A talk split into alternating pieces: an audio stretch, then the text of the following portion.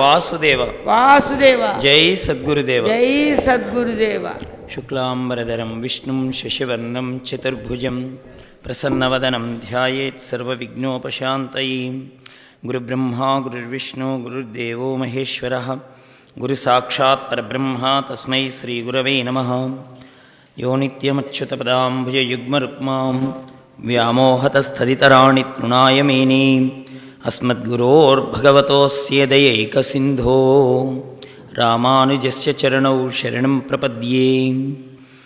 ॐ नमो ब्रह्मादिभ्यो ब्रह्मविद्यासम्प्रदायकर्तृभ्यो वंशऋषिभ्यो, महभ्यो नमो गुरुभ्यः, सर्वोपप्लवरहितः, प्रज्ञानघनः, प्रत्यगर्धो ब्रह्मैवाहमस्मि। ब्रह्मैवाहमस्मि। आनन्दैकरसप्रसारविलसन्मन्दस्मितास्यम्। कृपापारीणं निजभक्तमानसनवाम्भोजातभायम् कालज्ञानविदग्रिणिं शिवकरं काळीसमं सद्गुरुं ब्रह्मज्ञानमयं नमामि।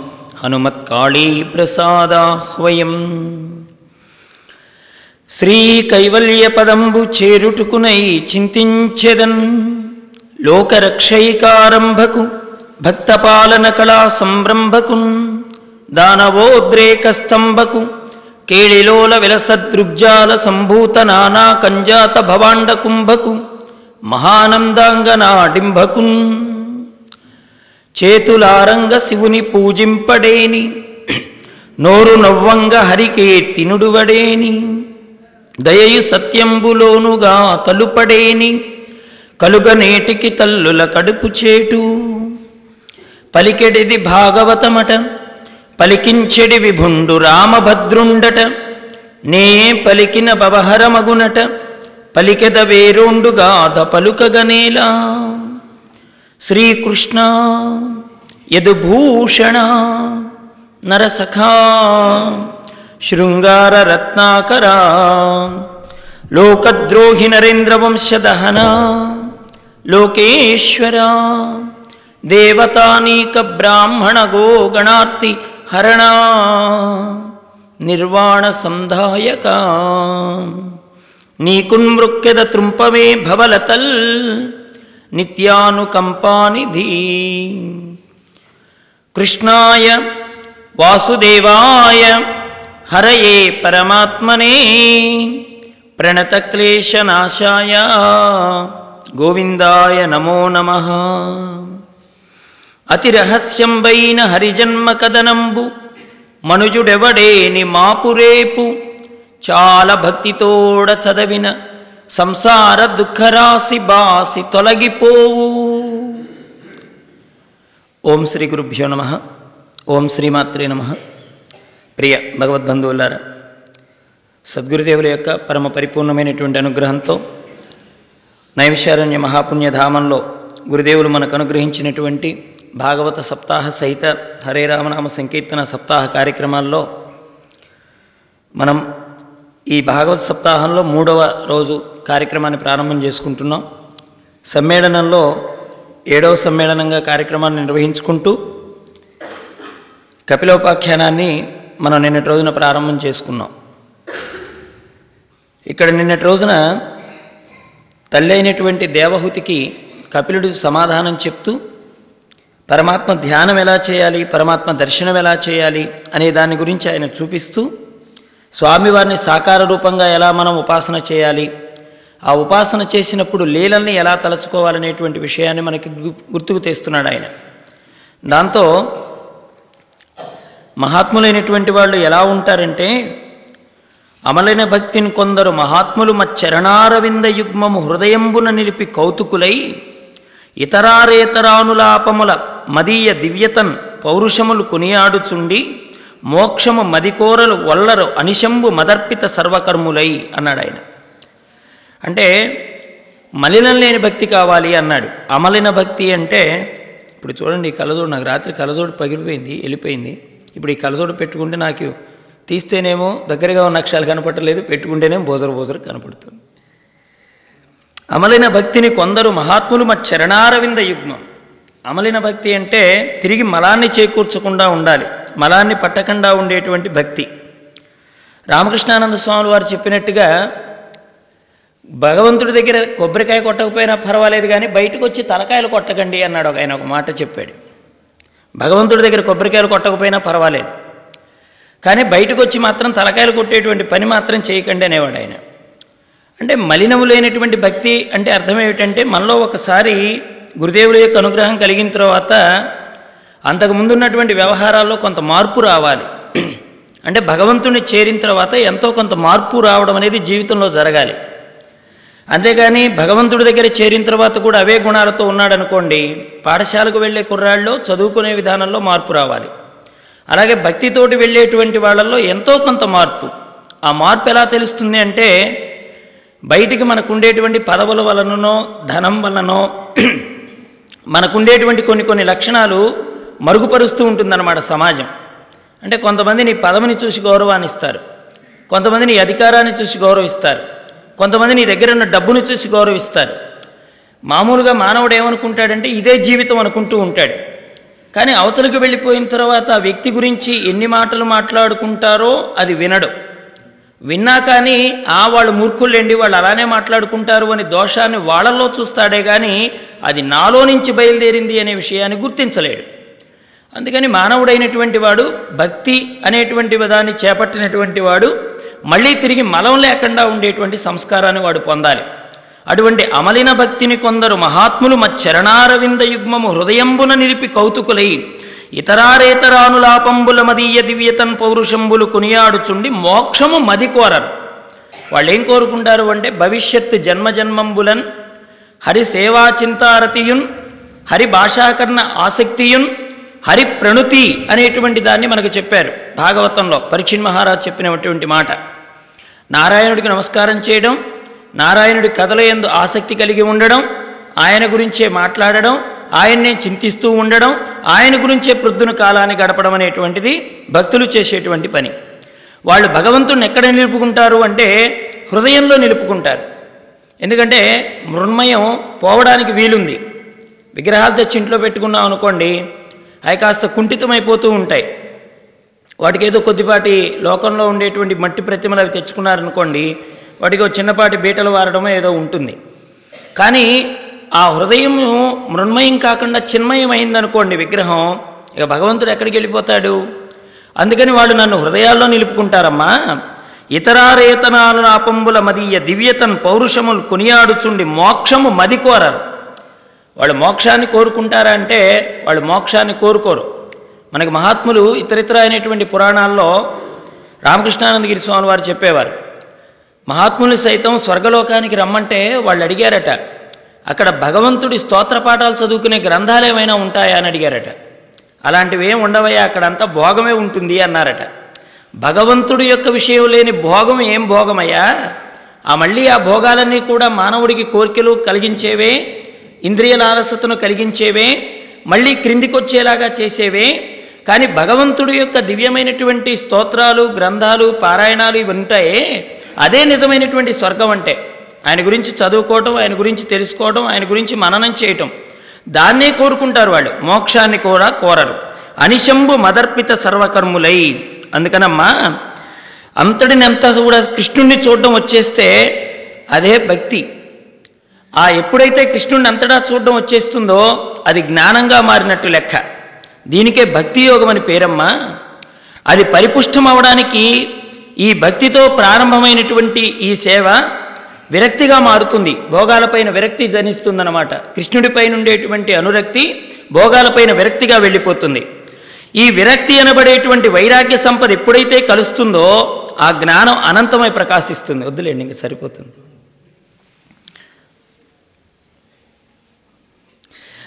ఎప్పుడైతే అలాగా మోక్షాన్ని వాడు కృష్ణ దర్శనం చేస్తాడో సర్వే సర్వత్రా అప్పుడు వాడు మోక్షాన్ని పొందుతున్నాడు. లేనివాడు ఇలాగ ఇంత కష్టపడి శరీరాలన్నీ వదిలేస్తున్నాడు. యాతనలు పడుతున్నాడు. ఒక పురుషుడి యొక్క తేజస్సుని ఆయన ఆయనలో ఒక చోట ప్రవేశపెట్టబడుతున్నాడు. అప్పుడు ఈ ఒక స్త్రీ రేతస్సుతో కలుస్తున్నాడు. ఈ కలిసినటువంటి వాడు ఐదు రాత్రుల తరువాత వాడు స్త్రీ యోనిలో బుడగగా మారుతున్నాడు. ఇన్ని బాధలు పడుతున్నాడు ఒక్కసారి ఆలోచించమ్మా అన్నాడు. మనం ఆ దుఃఖాన్ని గమనించలేక గర్భావస్థలో ఎన్ని దుఃఖాలు ఉంటాయో మనకు తెలియక ఆ లోపల పడేటువంటి అవస్థ ఎలా ఉంటుందో తెలియక ఇదే సుఖం అనుకుంటూ కాలాన్ని గడిపేస్తున్నాడు మానవుడు. అందుకే రామకృష్ణానంద స్వాముల వారు ధర్మాంకం అనేటువంటి గ్రంథంలో వచ్చిన చిన్న విషయాన్ని చెప్పేవాడు. బ్రహ్మదేవుడు సృష్టిని ప్రారంభం చేస్తూ చేస్తూ మొట్టమొదటిసారిగా ఆయన సృష్టిని ప్రారంభం చేస్తున్నాడు ఐరో బ్రహ్మగారు. ప్రారంభం చేస్తూ చేస్తూ ముందుగా ఆయన జీవితంలో ఒక ఎద్దుని సృష్టించాడు. ఎద్దుని సృష్టించాడు ఆయన. ఎద్దుకు నలభై సంవత్సరాలు ఆయుష్ ఇచ్చి భూలోకానికి పొమ్మన్నాడట. ఆ ఎద్దు అన్నదట నాకెందుకండి నలభై సంవత్సరాలు? నాకు ఇరవై సంవత్సరాలు సరిపోతుంది. ఎందుకంటే భూలోకంలో ఆ గడ్డి తిని వాళ్ళు పెట్టిన కుడితి తాగి ఒకవేళ దున్నకపోతే వెనకాతలుండి ఇంత ముళ్ళు కర్రలతో ఇలా పొడిచి శరీరాన్ని గాయం చేస్తూ ఉంటారు. ఆ బాధల్ని భరించలేని స్వామి నాకు ఇరవై ఏళ్ళు చాలు అని అన్నదట ఎద్దు. సరేపో సరే పో ఇరవై ఏళ్ళు శాంక్షన్ చేశాను వెళ్ళిపో అన్నాడు ఆయన. తర్వాత ఆయన కుక్కని సృష్టి చేశాడట బ్రహ్మగారు. కుక్కని సృష్టి చేసి కుక్కకు కూడా ఇరవై నలభై ఏళ్ళు ఇచ్చాడట ఆయన కూడా. ఆ కుక్క అన్నదట నాకెందుకండి? నలభై ఏళ్ళు నాకు ఇరవై ఏళ్ళు సరిపోతాయి. కడుపాత్రం కోసం ఏ ఇంట్లోకి దూరితే ఇంత దుడ్డు కర్ర పుచ్చుకొని కొట్టేవాడు బోయడం అంత ఉన్నారు భూలోకంలో ఆ దుఃఖం నేను అనుభవించలేను. నాకు ఇరవై ఏళ్ళు చాలన్నదట కుక్క కూడా. సరే నీవు అడిగింది ఇరవయే కదా ఇచ్చాను పో అన్నాడట ఆయన. గుడ్లగోపని సృష్టి చేశాడట ఈ బ్రహ్మగారు. దానికి నలభై ఏళ్ళు ఇచ్చాడట. కళ్ళు గడపని కబోది బతుకు నలభై ఏళ్ళు బ్రతికి నేనేం చేస్తాను స్వామి? నాకు ఇరవై ఏళ్ళు సరిపోతాయన్నదట గుడ్లగోప. మూడవసారి నాలుగవసారి మనిషిని సృష్టి చేశాడట బ్రహ్మగారు. సృష్టి చేస్తే వీడికి కూడా నలభై ఏళ్ళు ఇచ్చాడట. నా కోట అంతా సమానంగా ఉంటుందో అది ఎద్దైనా కుక్క అయినా గుడ్లగోపైనా మనిషి అయినా వాడికి కూడా నలభై ఏళ్ళే నీకు నలభై శాంక్షన్ పో అన్నాడట.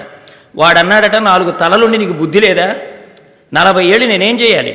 బాల్యం అంతా ఇరవై ఏళ్ళలో అయిపోతుందా? బాల్యం యవ్వనం కలిపేస్తే వివాహం చేసుకోవాలా? పిల్లల్ని కనాలా? విద్యాబుద్ధులు చెప్పించాలా? వాడికి ఉద్యోగం వస్తే చూడాలా? పెళ్ళి చేసి ఆనందపడాలా? మనవడు వస్తే ఎత్తుకోవాలా? వాడు మళ్ళీ పెరుగుతుంటే చూడాలా? వాడికి మళ్ళీ పెళ్ళిళ్ళు చేయాలా? ముది మనవడు వస్తే బంగారు చెంచానో ఏదో పెట్టినని నేను ఉద్ధరించుకునే ప్రయత్నం నేను చేసుకోవాలా? మరి ఇంత జీవితం జీవించడానికి నలభై ఏళ్ళు ఏం సరిపోతాయి? నీకు బుద్ధి ఉందా లేదా? నాలుగు తలకాయలు ఉండగానే సరిపోతుందా? అన్నాడట వీడు. వాడన్నాడట ఎద్దుని సృష్టి చేస్తే ఇరవై ఎదురు పెట్టిపోయింది. కుక్కను సృష్టి చేస్తే ఇరవై ఎదురు పెట్టిపోయింది గుడ్లగోపను సృష్టి చేస్తే ఇరవై ఎదురు పెట్టిపోయింది వీడు నలభై ఇస్తే తగాదా పెట్టుకున్నాడేమిటి అనుకున్నాడట బ్రహ్మగారు. వెంటనే వాడు అన్నాడట ఎందుకు నీకేం కావాలో అన్నాడట. ఎద్దు ఇరవై ఎదులు నాకు కలుపు అన్నాడట వాడు. ఎద్దు ఇరవై వదిలేసిందిగా నాకు కలుపు అన్నాడట.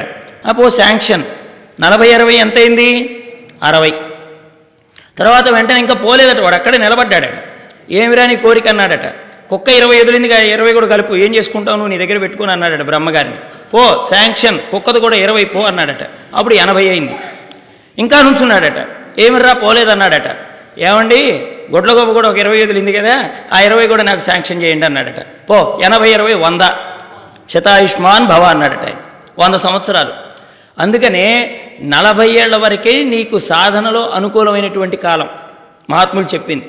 ఈ నలభై ఏళ్ళలోపే నువ్వు ఆర్జించుకున్నటువంటి సంపద ఏదైతే ఉంటుందో అంటే జ్ఞాన సంపద ఇది గుర్తుండిపోతుంది ఇక. నలభై ఏళ్ళ లోపల నువ్వు ఆర్జించుకున్న సంపద అంతా జ్ఞానం అంతా గుర్తుండిపోతుంది. ఇక నలభై ఏళ్ళ తర్వాత ఏం చేస్తావు అంటే రామకృష్ణానంద స్వామి వారు చెప్పేవాళ్ళు ఇరవై ఏళ్ళు ఎద్దులాగా కష్టపడ్డం. ఇంకొక ఇరవై ఏళ్ళ పాటు నీ ఇంట్లో నేను కుక్కలాగా ఎవడైనా ఇంత పెడతాడేమో చూడడం. ఎనభై ఏళ్ళు దాటిన తర్వాత గుడ్ల గోపలాగా కళ్ళు కనపడకుండా ఎవడైనా నా కోసం వస్తాడేమోనని మంచంలో పడి చావడం. ఇంతే. కాబట్టి నలభై ఏళ్ళలోపే నీ ప్రయత్నం నువ్వు చెయ్యి అని చెప్పారు మహాత్ములు. అందుకనే ఈ జీవితాన్ని మాటిమాటికి మాటిమాటికి కోరుకునేది కూడా కాదు. మళ్ళీ మళ్ళీ ఇది రాబోదు. ఇంతవరకు కరెక్టే. మళ్ళీ కోరుకునేంత వైభవం ఏమైనా ఇందులో ఉందా అంటే నువ్వు గుర్తించడం లేదు. ఎందుకంటే మానవుడికి పడేటువంటి గర్భావస్థ దుఃఖం ఎలా ఉంటుందో కపిలాచార్యులు వారు చెప్తున్నారు తల్లి అయినటువంటి దేవహుతితో. అమ్మా ఇదిగో ఈ పురుషుడి యొక్క వీర్యం ఉంటుందే. వీడు ఎవడో ఒక శరీరాన్ని వెతుక్కుంటాడు. పరమాత్మ దర్శనానికి భక్తి యోగాన్ని అనుభవిస్తే అది జ్ఞానంగా మారితే అది వైరాగ్యంగా వచ్చేస్తే ఇక వాడు పరమాత్మ వైపుకు వెళ్ళిపోతాడు. అలా కాకుండా ఉండేవాడు ఎవడైతే ఉంటాడో అలాంటి వాడు ఇదిగో ఒక యాతనలు. ఇంతకుముందు మనం చెప్పుకున్నామే ఏది? యాతన శరీరాన్ని పట్టుకెళ్తారు అలాగే అసిపత్ర వనంలో నడిపిస్తారు వాడి అన్నాన్ని వాడి చేతే తినిపిస్తారు ఈ విషయాలని చెప్పుకున్నామే. అలాంటి జీవుడు ఎవడైతే ఉంటాడో వాడు ఇన్ని యాతనలు పొందిన తరువాత మళ్ళీ ఒక పురుషుడి యొక్క వీర్యకణాన్ని ఆశ్రయిస్తున్నాడు.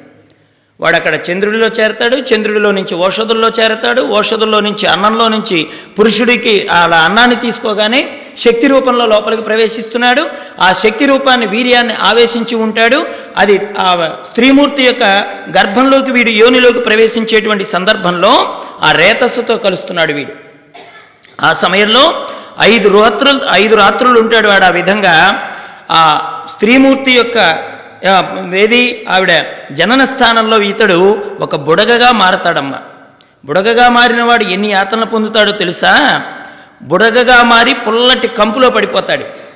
ఆ వాసన ఆ స్థితి ఎలా ఉంటుందని చెప్పారు మనకి కపిలాచార్యులు వారంటే ఓ మజ్జిగని నువ్వు దాదాపుగా పది పదిహేను రోజుల పాటు వాడకుండా అలా పెట్టేస్తే ఓ పుల్లటి వాసన నీ ఇంట్లోకి నీకే ఎలా వస్తుందో ఈ మానవుడు కూడా అడ బుడగగా మారిన తరువాత ఆ పుల్లటి కంపులో పడిపోతాడు కలిలలో పడిపోతాడు.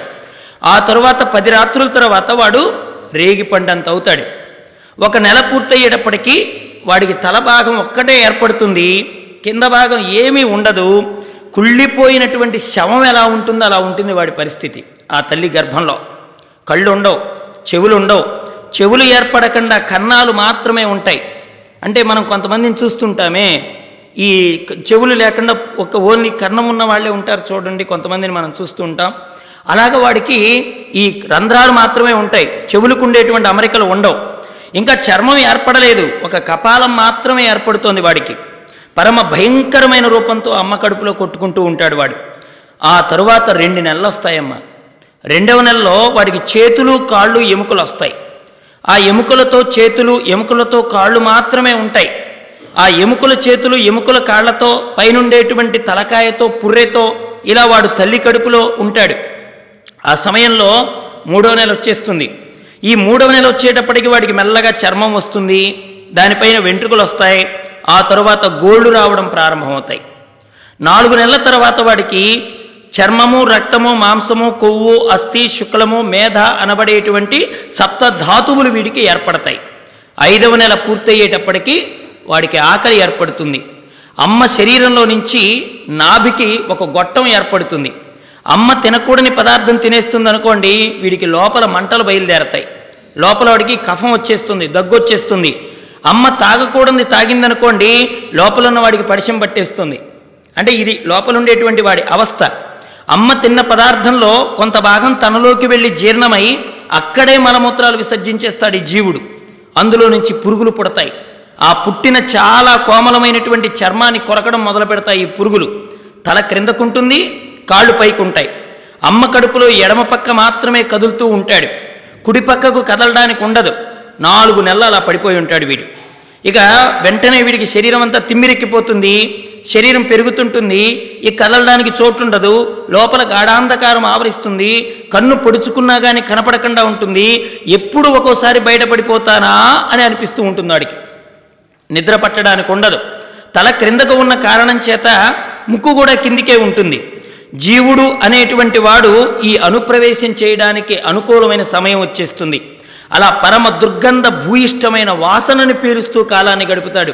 తలక్రిందులుగా గాలి పీల్చడం ఎంత కష్టమో? అలాగే తల్లి గర్భంలో కూడా వీడు ఆ ఉత్తానపాదుడు.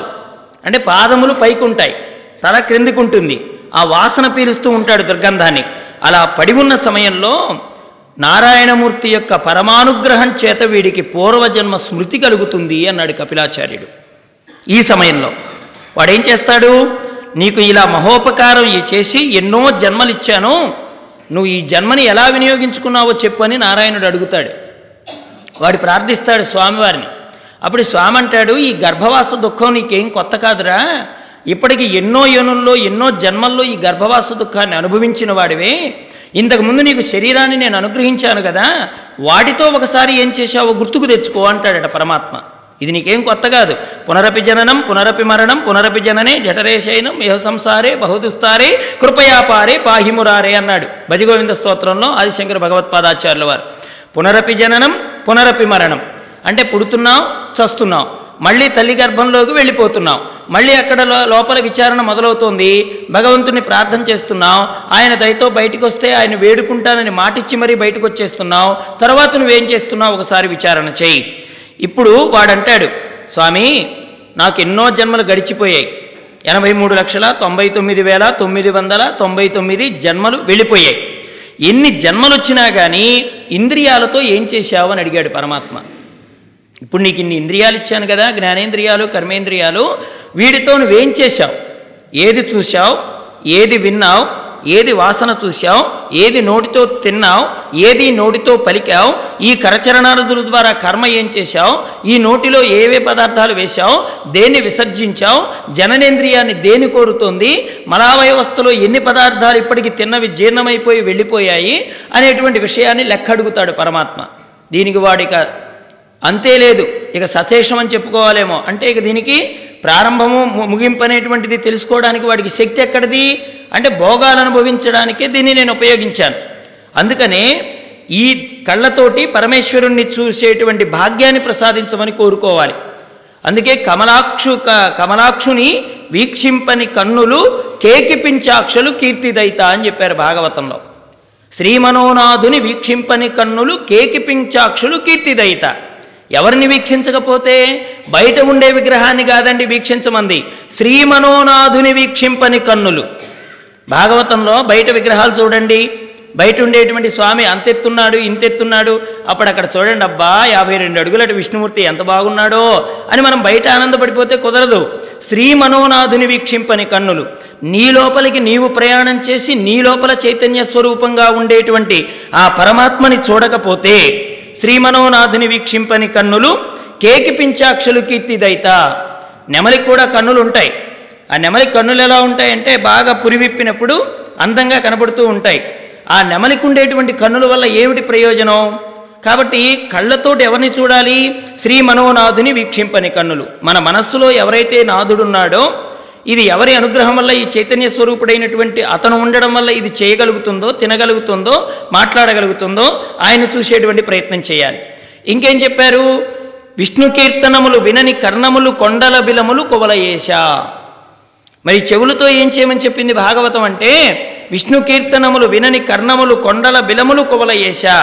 ఎవరైతే నారాయణమూర్తికి సంబంధించినటువంటి కథలు వినకుండా ఉంటారో వాళ్ళ కర్ణములు ఎలాంటివి అంటే రాతికి రాతికి మధ్య ఉండేటువంటి సందు గుహ. ఆ గుహలో ఏముంటాయి? సరీసృపాలు ఉంటాయి మృగాలు ఉంటాయి తేళ్ళు ఉంటాయి ఇంకేవేవో జంతువులన్నీ కూడా గుహలో ఉంటాయి. ఎక్కడైనా వెలుతురుతో కూడిన ప్రదేశంలో నడవడానికి ఎవరో జంకరేమో కానీ చీకటిగా ఉన్న ప్రదేశంలో ఒక్కడిగా వెళ్ళడానికి భయం ఆవరిస్తుంది. ఎందుకని? ఉండకూడనటువంటివి అక్కడ ఉంటాయి అలాగే గుహలో ఏముంటాయి? మృగాలు ఉంటాయి ఈ మృగాలేవి లోపలికి రాకుండా ఉండాలంటే ఏం జరగాలి అక్కడ? ఒక సింహగర్జన రావాలి. సింహం గుహలో ఉండి గర్జిస్తే ఇతరమైనటువంటి దుష్టమైన మృగాలు పలాయనం చిత్తగిస్తాయో ఈ గుహలో కూడా కృష్ణనామ శబ్దం రావాలి. కృష్ణనామ శబ్దం కనుక బయటకు వస్తే అక్కడ ఇతరమైనటువంటి జంతువులకి మళ్ళీ అక్కడ ఉండేటువంటి అవకాశం ఉండదు. తర్వాత ఏం చెప్పారు భగవంతుడి గురించి అంటే విష్ణు పద తులసీదళ మొదరతి లేని ముక్కు పంది ముక్కు ముని చరిత్ర. ముక్కుల గురించి చెప్పారు భాగవతంలో. విష్ణు పద తులసీదళ మొదరతి లేని ముక్కు. అంటే ఈయన నారాయణమూర్తి దగ్గర పెట్టినటువంటి తులసీదళాల పాదాలని ఇలా వాసన చూడలేనటువంటి వాడి ముక్కు దేనితో సమానము అంటే పంది ముక్కు. తర్వాత భగవంతుడి యొక్క దివ్యమైనటువంటి చరణాల విందములకు మొక్కనటువంటి శిరస్సు ఏమిటి? అది ఎంత కనక కిరీటం పెట్టుకున్నా కానీ అది కట్టెమోపుతో సమానం. భగవంతుడికి చేరకుండా ఉండేటువంటి ధనం దేనితో సమానం అన్నారు? మాధవార్పితముగా మనని మానవసిరి వనదుర్గ చంద్రికా వైభవంబు అని చెప్పారు భాగవతంలో. భగవంతుడికి సంబంధించి అక్కడ ఖర్చు కానటువంటి ద్రవ్యం ఎంతున్నా కానీ అది ఎలాంటిదంటే అడవిగాచిన వెన్నెల లాంటిది అని చెప్పారు. అందుకనే గరుడ గమన భజన గతిలేని పదములు పాదపముల పాద పటలమనగా అని చెప్పింది భాగవతం. అంటే గరుడ గమన భజన గతిలేని పదములు. భగవంతుడు గరుడ గమనుడు అంటే ఎవరండి? నారాయణమూర్తి. ఆయన భజన చేయకపోయినా ఆయన సేవ చేయకపోయినా వాడి గుడి అతని గుడికి నడవకపోయినా వాడి పాదాలు ఎలాంటివి అంటే పాదపములు అంటే మనం ఇళ్ళ దగ్గరికి గాజు పురుగులు వస్తుంటాయి చూసారా బాగా కాళ్ళు ఎన్ని ఉంటాయి ఒకసారి లెక్కేయండి. దాన్ని ఇలా బోర్ల వేసి కాళ్ళని లెక్కేయండి. ఎన్ని కాళ్ళు ఉంటాయి? అబ్బో! ఒక ఒకటి తీస్తే మళ్ళీ ఇంకోటి వచ్చి దానికి అతుక్కుంటూ ఉంటుందన్నమాట. దాని పాదాలు లెక్క వేయడానికి సాధ్యం కాదు. రెండు పాదాలుండి భగవంతుడి గుడికి గనక వెళ్ళకపోతే అన్ని కాళ్ళున్న గాజు పురుగు బ్రతుకు ఎలాగైపోయిందో రెండు కాళ్ళున్న నీ బ్రతుకు కూడా అంతేనని చెప్పింది భాగవతం. అందుకని వాడు ఒకసారి విచారణలోకి వెళ్ళిపోతాడు. అయ్యో అవును కదా భగవంతుడు నాకు ఇన్ని ఇంద్రియాలు ఇచ్చాడు కదా నేనేం చేశాను? అంటే అప్పుడు వాడు దుఃఖపడుతూ చెప్తాడట స్వామి నువ్వు ఎన్ని జన్మలిచ్చావో అనంతమైనటువంటి జన్మలు. ఆ జన్మల్లో భోగాన్నే అనుభవించాను స్వామి. సంసారమే నిజమనుకున్నాను. పశుప్రాయాణ సుఖానికి జీవితాన్ని గడిపేశాను. బిడ్డల్ని కన్నాను కాలం తీరిపోయింది శరీరం వదిలెట్టి వదిలిపెట్టేశాను దేహం కాలిపోయింది మళ్ళీ చేరాను మళ్ళీ అమ్మ కడుపులోకి వచ్చాను మళ్ళీ ఇలాగ వస్తూ పోతూ ఉండడమే నా దినచర్య అయిపోయింది స్వామి. అయ్యా ఈ ఒక్కసారికి దయచేసి నన్ను విడిచిపెట్టు. పరమాత్మని లోపల మనం వేడుకున్నాం. ఈ ఒక్కసారికి విడిచిపెట్టు. ఈ ఒక్కసార్లు ఎన్నిసార్లు అయ్యాయో? ప్రతి గర్భంలోకి వెళ్ళినప్పుడు కూడా వాడు ఇదే మాట మాట్లాడతాడు. ఈ ఒక్కసారి ఈ ఒక్కసారి. అందుకనే నరసింహ మెహతా గారు పాండురంగడి దగ్గరికి వెళ్ళి ఒక మాట అంటారు. పాండురంగ పాపం నీకు బ ఎలా జీవుణ్ణి ఎలాగ వినియోగం చేసుకోవాలో నీకు తెలియడం లేదు. మా దగ్గర పనివాళ్ళు ఉంటారు. పనివాడు పని ఎక్కడ ఎగ్గొడతాడో అనేది నెల జీతం మేము మా దగ్గర ఆపుకుంటాం. ఎందుకని? వాడి ఈ పని ఎగ్గొట్టు ఇంకో చోటకు పోతాడేమోనని. ఒకవేళ అడ్వాన్స్ ఇచ్చామనుకోండి వాడికి ఎక్స్ట్రా పని చెప్తాం. పోనీ ఎక్స్ట్రా పని చెప్పడానికి ఏమీ పని లేదనుకోండి వాడి మాలో పని కల్పించుకొని వాడి చేత చాకరీ చేయించుకుంటాం. మా బుద్ధులు ఇలా తయారవుతాయి. కానీ నువ్వు ఎంత గొప్పవాడివి అంటే ఏ కూలీ తీసుకోకుండానే కళ్ళిచ్చావు. డబ్బు లేకుండానే కళ్ళిచ్చావు. ఏ డబ్బు తీసుకోకుండానే చెవులిచ్చావు. ఏ డబ్బు పుచ్చుకోకుండానే ముక్కిచ్చేసావు ఏ డబ్బు తీసుకోకుండానే నోరిచ్చేసావు ఈ లోపల ఇంత జీర్ణ వ్యవస్థ పెట్టి మేము మనుగడ సాగించి ఇదిగో అమ్మ కడుపులో ఉండి ఇంత రేతస్సుగా వెళ్ళినటువంటి మేము ఒక బుడగయ్యి ఒక రేగిపండంతయ్యి ఒక ముద్దగా ఉండి ఇదిగో ఒక శరీరాన్ని ఇంత చేసుకొని ఒక మూరడి శరీరంతో బయటకు వచ్చిన తర్వాత అలా అలా పెరిగిపోయి ఆరడుగుల శరీరం కలిగినంత వాళ్ళమయ్యి ఇంత వాళ్ళం కావడానికి మూల కారణం నీ అనుగ్రహం అని తెలియక ఇది నా సత్తు అనుకుంటూ ఈ పెరిగినదంతా కూడా మా అనుభవమే ఇది మాదే మా సత్తువే అనుకుంటూ మేము భ్రమపడిపోతున్నామే. నిన్ను మరచే స్థాయిలో మమ్మల్ని నిలబెట్టుతున్నావే స్వామి. నువ్వు కూడా కూలిచ్చేటువంటి ఒక పని చేయి. ఇప్పుడు ఇవన్నీ ఇచ్చేటప్పుడు నువ్వు ముందుగా కూలి అడిగి తీసుకో. నువ్వు పని చేయించుకునేటువంటి విధానం మా దగ్గర నుంచి నేర్చుకోమన్నారు నరసింహేత గారు. పని ఎలా చేయించుకోవాలో మా దగ్గర నుంచి నేర్చుకో స్వామి. నువ్వు బోడా మనిషివి ఇవన్నీ ఇచ్చేస్తున్నావు. ఈ మనిషి ఏమో ఇన్ని ఇచ్చిన తర్వాత నిన్ను తెలియకుండా ప్రవర్తిస్తున్నాడు. నువ్వు తెలియకుండానే జీవితాన్ని గడిపేస్తున్నాడు. అందుకని ఇతడు అడుగుతాడట స్వామి ఒక్కసారి కృప చేయి. నన్ను బయటికి తోసేయి. నువ్వు అనుగ్రహించావంటే. మన లంచం అక్కడి నుంచి మొదలైందండి.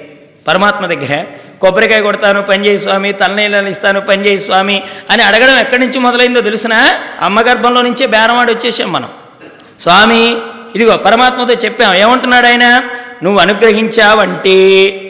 అంటే ఏమిటక్కడ? స్వామి నీ పాదార వింద సేవనం చేసుకొని తరించిపోతాను. అక్కడ బేరం మొదలైంది మనకి. నీ పాదాలే పట్టుకుంటాను స్వామి నీ పాదార విందాల సేవ చేసి తరించిపోతాను. తోసేవయ్యా అంటాడు. వెంటనే అప్పుడు ప్రసూతి వాయు రూపంలో ఉన్న స్వామి ఈ జీవికాలను బయటికి తోయడం మొదలెడతాడు. పరమ ఇరుకైనటువంటి అమ్మ యోని గుండా బయటకు తోయబడినప్పుడు మొట్టమొదటిసారి వాడి తల బయటకు వస్తుంది ఆ తరువాత శరీరం లోపలుండిపోతుంది క్రమక్రమంగా క్రమక్రమంగా గొంగళి పురుగు ఎలాగైతే కదులుతూ ఉంటుందో అలా వీడు తొయ్యబడుతూ ఉంటాడు. ఇంత వెలుతురులోకి తాను వస్తూ ఉన్నాడు ఇప్పుడు. అప్పటిదాకా గాఢాంధకారమైనటువంటి చీకటి తల్లి గర్భం ఇంత ఇరుకైనటువంటి మార్గం ఆ మార్గంలో నుంచి బయటకు వస్తున్నాడు. తన వారెవరో తెలియకపోతున్నాడు. బయటకొచ్చి మంచం మీదనో పరుపు మీదనో పడిపోతున్నాడు ఈ జీవుడు.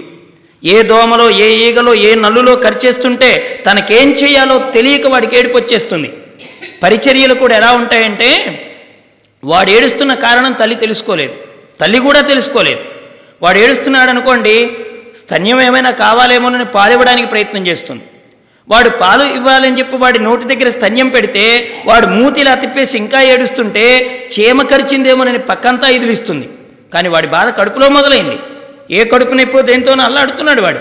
అది బయటికి చెప్పలేడు. తల్లేమో ఈ ఉపచర్యలన్నీ చేస్తుంది. ఈ ఉపచర్యలకి వాడికి ఉన్న బాధ శాంతించకపోగా ఇంకా బాధ ఎక్కువైపోతూ ఉంటుంది. దాన్ని బయటికి చెప్పలేడు తల్లి గుర్తించలేదు. ఈ ఊపిరాడక గుటకలు వేస్తూ ఉంటాడు. అమ్మ స్తన్యం తీసుకొచ్చి దగ్గర పెడుతుంది. త్రాగరా త్రాగరా అని బ్రతిమలాడుతున్నట్లుగా స్తన్యం దగ్గర పెడితే వీడికేమో ఊపిరాడదు. ఆ ఊపిరాడకపోవడంతో గుటకలు వేస్తూ ఉంటాడు. ఊపిరాగిపోయినంత బాధ కలుగుతుంది వాడికి ఆ సమయంలో. ఓ పక్క మళ్ళీ మాయొచ్చి పూర్వజన్మ స్మృతిని పోగొడుతూ ఉంటుంది. మాయ చేరుతుంది. అంతకు ముందర చేసిన భగవద్ విషయం అంతా కూడా మర్చిపోతూ ఉంటాడు. ఇక చెవుల్లోకి చీమలు దూరి కరుస్తూ ఉంటాయి. ఆకలి వేసి అమ్మ ఏడుస్తున్నాడని పాలు పడుతూ ఉంటే ఇంకో చోట అరికాల్లో దోమ కుడుతుంది. గోక్కోవడం చేత కాదు. చేతిని అక్కడ దాకా పంపడం చేత కాదు. వాడేమో ఏడుస్తూ ఉంటాడు. అప్పుడు అంటాడు స్వామి ఎన్ని జన్మలయ్యాయో. అశక్తున్న ఏడ్చి ఏడ్చి నా కన్నీరు ఇంకిపోయింది స్వామి అని బాధపడతాడు. ఆ పిల్లాడి అవస్థలో ఉన్న జీవుడు. ఏదో పెరిగి పెద్దాడైపోయాడు. అందబాటి యవ్వనం వచ్చేసింది. ఒంట్లో ఓపిక ఉంది భగవంతుడి సేవ చేయగలిగిన సమయం అంటూ ఏదైనా ఉంది అంటే ఇది ఒక్కటే. ఏది యవ్వనంలోనే ఈ సమయంలోనే. ఇక మళ్ళీ కాలగతిలో వార్ధాక్యం వచ్చేస్తుంది. నిర్దాక్షిణ్యంగా తీసుకెడుతుంది ఎవరిని. ఎవరిని వదిలిపెట్టదు. ముసలితనం ఎవరిని వదిలిపెట్టదు. అప్పుడు బయటికి వెళ్ళలేడు కూర్చోలేడు చూడలేడు ప్రార్థన చేయలేడు ఒక నామం నోటికి రాదు అలా పడిపోయి ఉంటాడు. ఈ పాటి యవ్వనం వచ్చేటప్పటికీ వీడు ఎన్ని తొంటరి వేషాలు వేస్తాడో. ఆదిశంకర భగవత్పాదాచార్యులు వారు చెప్పినట్టుగా నారీస్తనభర నాభీదేశం దృష్టివామాగా దృష్ట్వామాగా మోహావేశం ఏతన్మాంసవ సాధి వికారం మనసి విచింతయ వారం వారం. ఏమంటే వార్ధాక్యం వచ్చేటప్పటికీ ఎక్కడ లేని వేదాంతాన్ని మాట్లాడేస్తాడు. కానీ రామకృష్ణానంద స్వామి వారు చెప్పేవారు వార్ధాక్యం వచ్చినప్పుడు కదే వేదాంతం రావాల్సింది పళ్ళుడిపోయిన ముసలి పళ్ళుడిపోయినటువంటి ముసలి పులి మాంసం తినాలని ప్రతిజ్ఞ చేసిందట. ఎవడికి ఉపయోగం? పళ్ళుడిపోయిన తర్వాత మాంసం తిననంటే ఎవడికి ఉపయోగం? అందుకనే ఇక్కడ ఎప్పుడు రావాలి అంటే అనుభవించగలిగిన వయస్సులోనే భోగాన్ని త్యజించేటువంటి ప్రయత్నం చేయాలి. ఏది లభిస్తే దాంతో సంతుష్టుడిగా ఉండడం అనేటువంటి దాన్ని నేర్చుకోవాలి. ఆ వయసులో ఏం చేస్తాడు యవనంలో అంటే స్త్రీమూర్తులైతేనేమో ఇదిగో ఈ పురుషుడు పట్ల ఆసక్తితో ఉంటారు. అదే పురుషుడైతేనేమో స్త్రీల పట్ల ఇదిగో ఇలాంటి దృష్టి కలిగి ఉంటాడు. స్త్రీ శరీరం పైన వాడికి దృష్టి వెళ్ళిపోతుందనమాట అదో భాగం లోపలికి వెళ్ళిపోతుంది. ఈ పాటి వికారానికి వెర్రివాడయ్యి తన యవ్వనమంతా నాశనం చేసుకుంటాడు. ఒకటేమో తనకి జన్మ ప్రదేశం. ఇంకోటేమో తనకు స్తన్య ప్రదేశం. ఈ రెండు ప్రదేశాల్ని కామంతో చూస్తున్నాడు అని చెప్పాడు. ఎవరు? కపిల మహర్షుల వారు. తల్లితో చెప్తున్నాడు. తల్లేమో గర్భం స్తన్యమేమో ఆహారం. ఈ రెండింటినీ మానవుడు ఏం చేస్తున్నాడు? చూడకూడని దోష దృష్టితో చూడడం మొదలు మొదలు పెడుతున్నాడు ఇదే వాడి పతనానికి కూడా కారణం. సుందరకాండలో సీతమ్మ వారి దగ్గరికి రావణాసురుడు వస్తాడు. వచ్చినప్పుడు అమ్మవారు ఏం చేస్తుందండి? తొడలతోనేమో కడుపుని దాచుకుంటుంది చేతులతో వక్షస్థలాన్ని దాచుకుంటుంది. ఇలా దాచుకుని ఆవిడ ఏడుస్తూ ఉన్నట్టుగా కనబడుతుంది సుందరకాండలో. ఎందుకు అలా కనపడిందని వాల్మీకి చెప్పాడంటే ఉదరము సంతానానికి ప్రతీక హృదయము ఆహారానికి ప్రతీక నేను వీడిని కన్న అమ్మని కదా వాడికి స్తన్యం ద్వారానే కదా పాలిచ్చాను తల్లి కన్నటువంటి ఉదరాన్ని తల్లికి సన్యమిచ్చినటువంటి ఆ హృదయ భాగాన్ని వీడు కామంతో చూస్తున్నాడే ఈ పిల్లాన్ని ఏమనాలా అని ఆలోచించిందట అమ్మ. సీతమ్మ అందరికీ అమ్మ కదండి? మరి రావణాసురుడి దగ్గర కూడా అమ్మ ఏ ఏ దృష్టితో ఉందండి? పిల్లాడనే దృష్టితోనే ఉంది. అందుకే అమ్మ మాట్లాడింది ఒరే తప్పు చేశావు. తప్పు చేశావని తెలుసుకోలేకపోతున్నావు. దీనికి ఒక మంచి ప్రక్రియ చెప్తాను విను. నువ్వు రాముడి దగ్గరికి రాముడిని ఇక్కడికి తెచ్చి నన్ను అప్పచెప్తే ఒకవేళ రాముడు నీ పట్ల కోపం చెంది ధనస్సు పట్టుకొని నీవు చంపుతానని నిలబడితే నేను నా రాముడి పాదాలు పట్టుకొని వేడుకుంటాను. ఏమని? బిడ్డ తప్పు చేశాడు స్వామి క్షమించండి అని. అది తల్లి హృదయం. అంటే అమ్మంటుంది వాడు పొరపాటు చేశాడండి అని నేను మా ఆయనతో చెప్తాను రాముడితో చెప్తానని అంటుందన్నమాట. కాబట్టి ఈ రెండు ప్రదేశాన్ని వాడేం చేస్తాడు? కామంతో చూస్తాడు. ఉన్న ఓపికంతా సంపాదనకు తిరిగాడు. సంపాదించకూడదని ధర్మశాస్త్రం చెప్పలేదండి. నువ్వు సంపాదించొద్దని చెప్పలేదు నిన్నే చెప్పుకున్నావు. వేగంగా సంపాదించాలి అశ్వంలాగా సంపాదించాలి కానీ వృషభంలాగా దాన్ని సంపాదించాలి ధర్మబద్ధంగా.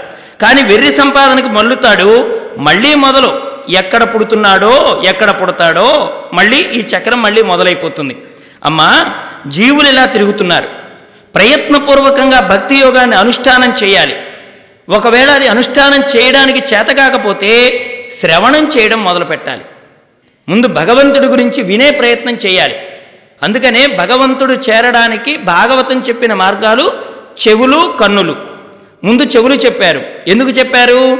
ఈ చెవుల ద్వారానే భగవతత్వం నీ లోపలికి వెడుతుందన్నమాట శ్రవణం చేస్తావు. తర్వాత కళ్ళ ద్వారా భగవంతుడి యొక్క యావత్ ప్రపంచమంతా సృష్టి అంతా కూడా నిండి నిరూపితమైనటువంటి సర్వే సర్వత్రా ఉన్నటువంటి పరమాత్మని నువ్వు దర్శించగలుగుతావు.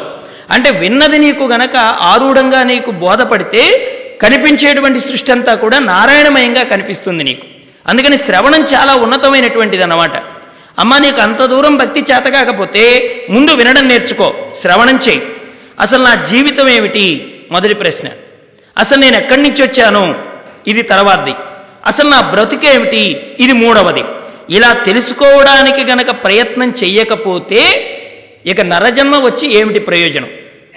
పశువులాగా తినడానికి అలా బండిలాగా ఎద్దులాగా బరువు మోయడానికి సంతానాపేక్షతో కలిగి ఉండి ఈ విధంగా ఆ మైథున లాలసతోటి జీవితం గడిపేయడానికి వచ్చిందమ్మా?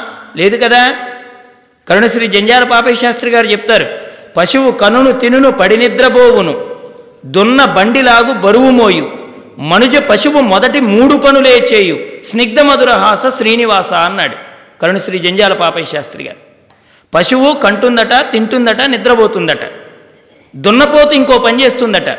ఏం చేస్తుందట? బండి లాగుతుందట బరువు మోస్తుందట. పశువు. ఏది? కంటుంది తింటుంది నిద్రపోయే పశువు బండి లాగుతుంది బరువు మోస్తుంది. కాస్త ఆ పశువుకైనా జ్ఞానం ఉందేమో. ఆ మాత్రం జ్ఞానం. ఈ మనుజ పశువు మొదటి మూడు పనులు చేస్తాడట. ఏమిటది? కంటాడు తింటాడు నిద్రపోతాడు. బండి లాగడు బరువు మొయ్యడు కానీ ఇంకో మాట చెప్పారండి బండి తన్నినవాడు కొండ ఎత్తినవాడు మన గోవిందుడే. బండి తన్నాడండి తనలేదా? శగడాసురుణ్ణి తనలేదా? బండిని తన్నినవాడు నారాయణుడే. బండిని నడిపినవాడు కూడా నారాయణుడే సుమా. ఎవరు బండిని నడిపాడండి? అర్జునుడు బండిని నడిపాడు. బండిని తన్నాడు బండిని నడిపాడు. ఏ బండిని తన్నాడు?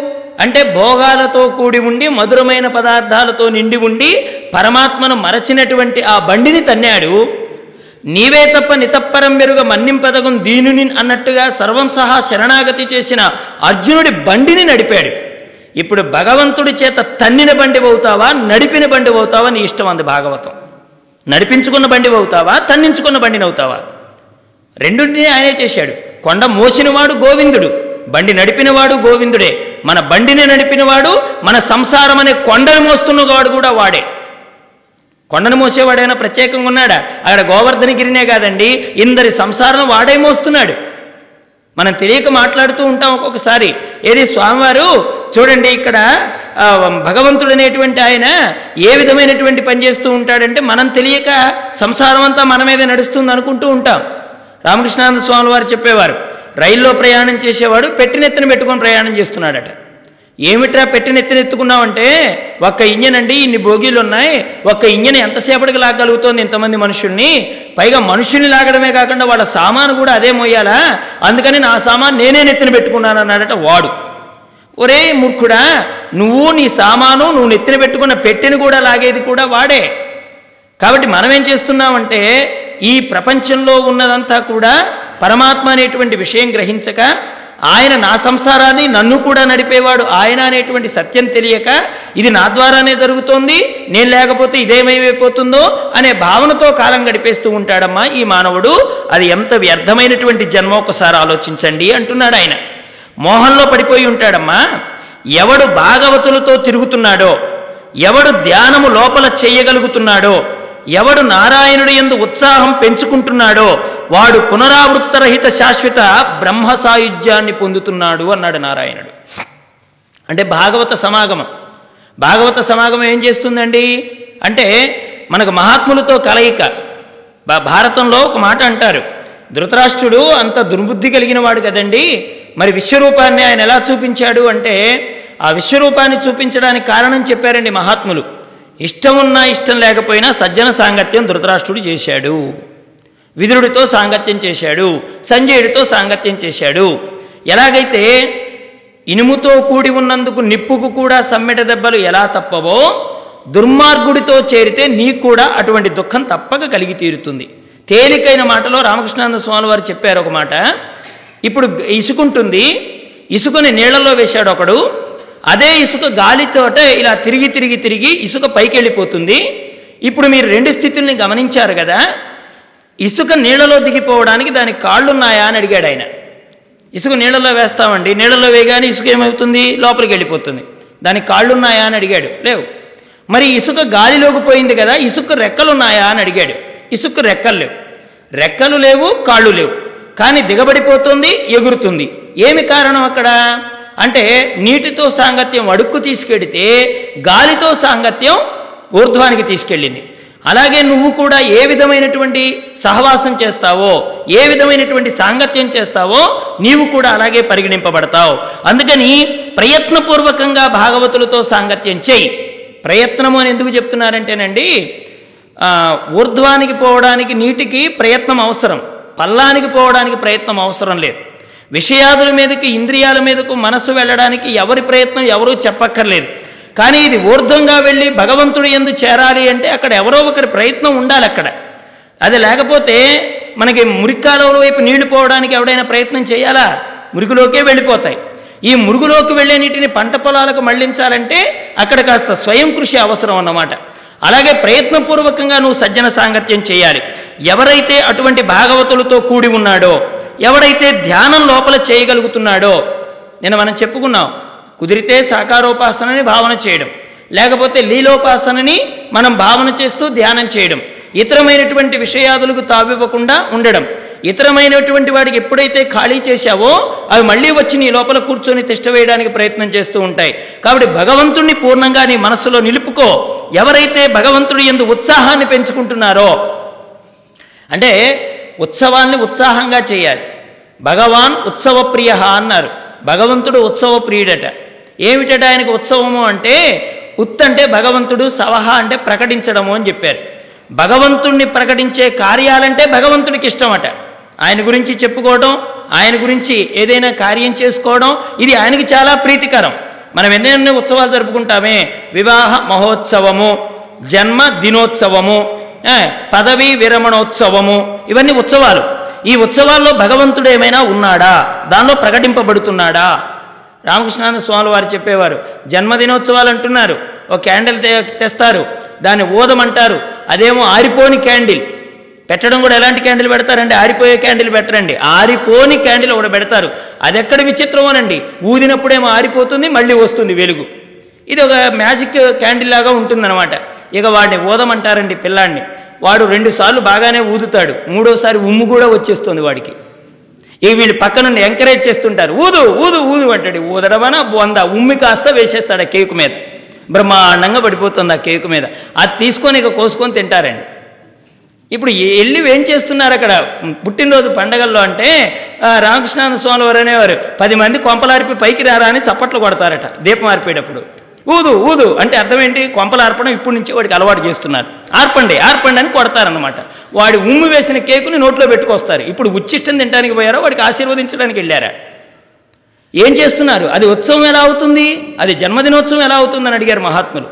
జన్మదినోత్సవం అంటే ఒక దీపం దేవుడి గుడిలో వెలిగించడం. పది మంది పెద్దల ఆశీస్సుల్ని అక్షతల పూర్వకంగా శిరస్సు మీద వేయించుకోవడం.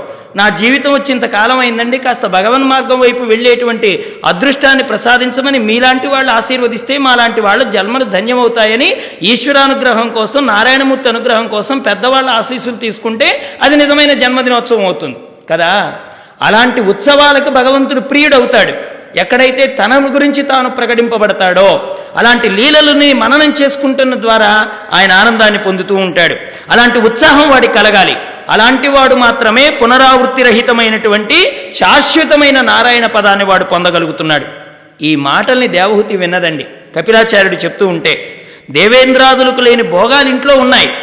ఆమె ఆ భోగాలన్నింటినీ తిరస్కరించి ఒంటికి ఒక బట్ట నిలువుగా కట్టుకున్నానా అడ్డంగా కట్టుకున్నానా అనే విషయం కూడా మర్చిపోయిందండి ఆవిడ.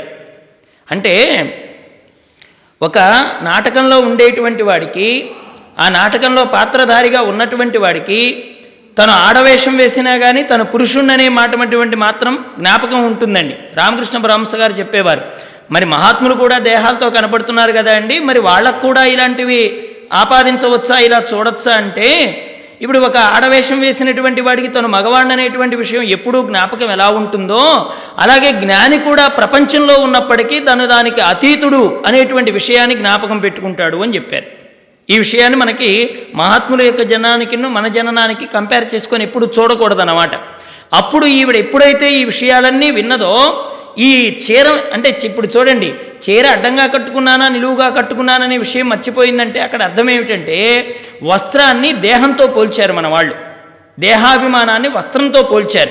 ఆ దేహాభిమానం అనేటువంటిది పోతేనే అక్కడ వస్త్రాలు ఇవ్వబడ్డాయి. ఎక్కడ గోపికా వస్త్రాపహరణ ఘట్టంలో.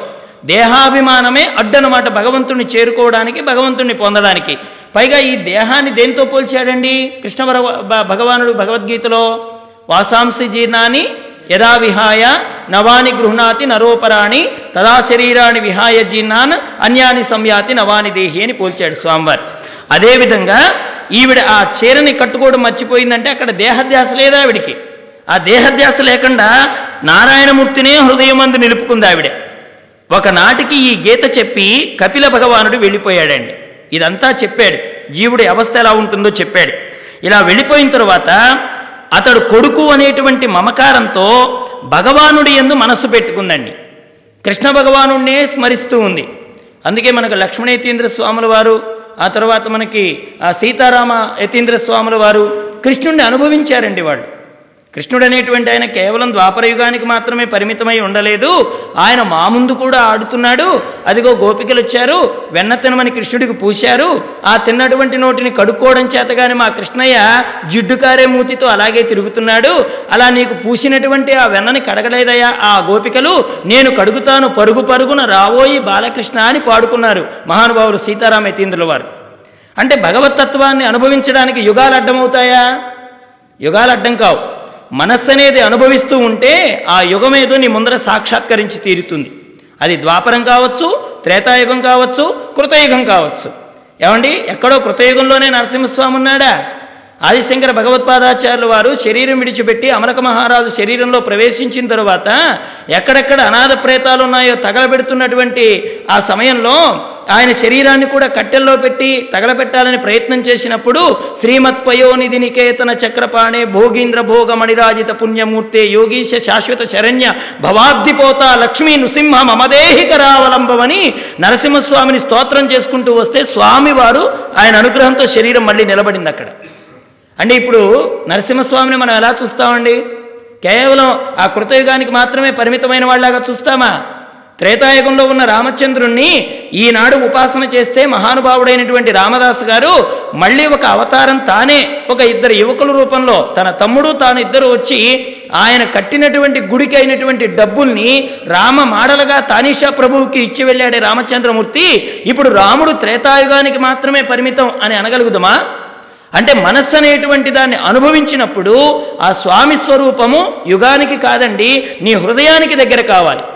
యుగాలు కూడా అక్కడ తగ్గించి వేస్తుంది. దూరం అంతా అంత దూరం ఉండదు. నీ మనస్సు ఆ భగవంతుడు ఎందు లయించిపోతే నువ్వు ఆ యుగంలో ఉన్నంత భావనని పొందుతావు అంత ఆనందాన్ని పొంది తీరుతావు. అటువంటి విషయాన్ని చెప్పాడు ఇక్కడ. అమ్మా నిరంతరం ఆయన్నే మననం చేస్తూ ఉండు. ఇప్పుడు ఏం జరుగుతుంది ఈవిడికి అంటే ఈ కపిల భగవానుడిలో ఆ దైవాన్ని ఆవిడ ప్రతిష్ఠించుకుంది. ఇప్పుడు తన కొడుకు తనకు గుర్తుకు రావడం లేదు. భగవంతుడు లీలలే స్మరణానికి వస్తున్నాయి. అలా మనసు పెట్టి ఆవిడ కృష్ణ భగవానుణ్ణే స్మరిస్తూ ఉంది. ఈ స్మరణం వల్ల ఆవిడ జ్ఞానం పొందిందండి. చిన్నపిల్లాడున్నాడు చిన్నపిల్లాడికి నీళ్ళు నీళ్ళు పోస్తూ కృష్ణుడికి అభిషేకం చేస్తున్నాను అనుకో. కృష్ణుడికి నీళ్ళు పోస్తున్నాను అనుకో. ఆహారం పెట్టేటప్పుడు తాను యశోదమ్మగా మారితే ఎదురుగా ఉన్న పిల్ల పిల్లవాడు కృష్ణుడైపోతాడు. యశోదమ్మ భావన తాను పొందాలి. ఆటోమేటిక్గా పిల్లాడు కృష్ణుడైపోతాడు. రామకృష్ణానంద స్వామి వారు చెప్పేవారు పసిబిడ్డలుగా మార్చింది అనసూయమ్మ తల్లి ముగ్గురు త్రిమూర్తుల్ని అని మనం కథల్లో చదువుకుంటాం కదా త్రిమూర్తులు పసిబాలురయ్యారా అనసూయమ్మ తల్లి అయ్యిందా అని అడిగాడు ఆయన. వాళ్ళు పసిబిడ్డలయ్యారా ఈవిడ తల్లి అయ్యిందా అని అడిగాడు. ఈవిడెప్పుడు తల్లి అయ్యిందో వాళ్ళు పసిబిడ్డలు అయి కూర్చున్నారు అంతే ఈవిడలో తల్లి లక్షణాలు వచ్చాయి. వాళ్ళలో శిశువులైపోయి కూర్చున్నారు అక్కడ అలాగే యశోదమ్మ నీకు భావన కలిగితే నీ కొడుకు కృష్ణుడే. ముందు యశోద భావన నీలో రావాలి. అలాగే ముందు భావన ప్రధానం భావగ్రాహి జనార్దన నారాయణమూర్తి. అందుకే కదండి బొక్కుడమాత ఆనాడు కృష్ణ భగవానుడు ఆయన స్వామివారికి వివాహం చేయలేకపోయింది ఆ తల్లి యశోదమ్మ తల్లి. ఆవిడ కన్నీరు కారుస్తూ అడిగింది స్వామి నిన్ను పెంచే భాగ్యమే కానీ నీ వివాహాన్ని చూసే భాగ్యం నాకు లేదా? అని అడిగితే అమ్మా తల్లి కోరిక తీర్చడానికి ఇంకొక అవతారానికి వస్తానమ్మా అన్నాడు కృష్ణుడు. తల్లి కోరిక తీర్చడానికి ఇంకొక అవతారం. లోకంలో ఎవరి రుణాన్నైనా తీర్చుకోవచ్చేమో కానీ తల్లి రుణం మాత్రం తీర్చుకోలేం. ఎప్పుడు తీర్చుకోగలుగుతాం అంటే ఆ తల్లికి మళ్ళీ నువ్వు కొడుకు వైపు పుడితేనో కూతురు వైపు పుడితేనో రుణం తీరుతుందట. తల్లి రుణం మాత్రం ఇంకెక్కడా తీర్చుకోలేం. ఇప్పుడు మనకు తల్లి ఉందండి మన తల్లికి మనం పుట్టాం. తల్లి రుణం తీరాలంటే ఏం చేయాలి? అంటే మళ్ళీ ఆ తల్లి నీ గర్భాన పుట్టాలి. అప్పుడు నీకు రుణం తీరుతుంది. అంతేగాని తల్లి రుణం నేను తీర్చేశాననే మాట అది పొల్లు మాట. ఆ మాట మనం ఎవరు ఇప్పుడు తల్లి రుణమైనా సరే ఇంకే రుణమైనా సరే తీర్చుకోవచ్చేమో కానీ తల్లి రుణానికి నారాయణమూర్తి ఎంత పొంగిపోయాడంటే నీ రుణం కోసం నేను అవతారానికి వస్తానమ్మా అన్నాడు ఆయన. వచ్చాడా రాలేదా వెంకటేశ్వర స్వామిగా? ఆవిడ మళ్ళీ ఒకడు మాతగా వచ్చిందా రాలేదా? ఒకడు మాతగా వచ్చినటువంటి ఆవిడ ఇప్పుడు వెంకటేశ్వర స్వామిలో ఎవరిని చూసింది? అమ్మా అని పిలిచాడు నారాయణమూర్తి. పుట్టలో ఉన్నాడు. ఆ పుట్టలో ఉంటే సాక్షాత్తు బ్రహ్మ రుద్రుడు ఇద్దరు వచ్చి ఆయన రుద్రుడు గోవుగా వచ్చి పాలిస్తూ ఉన్న సమయంలో అక్కడ ఉన్నటువంటి గోవుల్ని కాచేటువంటి ఆయన ఒక గొడ్డలి తీసుకొని ఆ గోవు పైకి విసిరితే ఆ గోవుని సంరక్షణ చేయడానికి పుట్టలో నుంచి తాను లేచినటువంటి పరమాత్మ ఇక్కడ ఈ శిరస్సు భాగానికి ఆ గొడ్డలి తగిలితే కారుతున్నటువంటి రక్తంతో పగిలినటువంటి గాయంతో ఒకడు మాత ఇంటికి చేరి అమ్మా అని పిలిస్తే ఇప్పుడు ఆవిడకి ఎవరు పిలిచినట్టు అనిపించిందండి? కృష్ణుడు పిలిచినట్టు అనిపించింది. ద్వాపరంలో నా కన్నయ్య మళ్ళీ వచ్చాడా? ఇప్పుడు చూడండి కలియుగం ద్వాపరమైందా? ద్వాపరం కలియుగమైందా అంటే యశోదమ్మ భావన అక్కడ ద్వాపరానికి వెళ్ళిపోయింది. ఆ భావనకి ఎదురుగా ఉన్న కలియుగ వెంకటేశ్వరుడు ఎలా కనిపించాడు? ద్వాపర యుగంలో కృష్ణుడిగా కనిపించాడు. అందుకని భావగ్రాహి జనార్దన నీ భావం పరిపుష్టం కావాలి. నువ్వు యశోదమ్మవైతే నీ కొడుకు కృష్ణుడే అవుతాడు. ఇప్పుడు కపిల భగవానుడు ఎలా కనిపిస్తున్నాడు ఆవిడికి?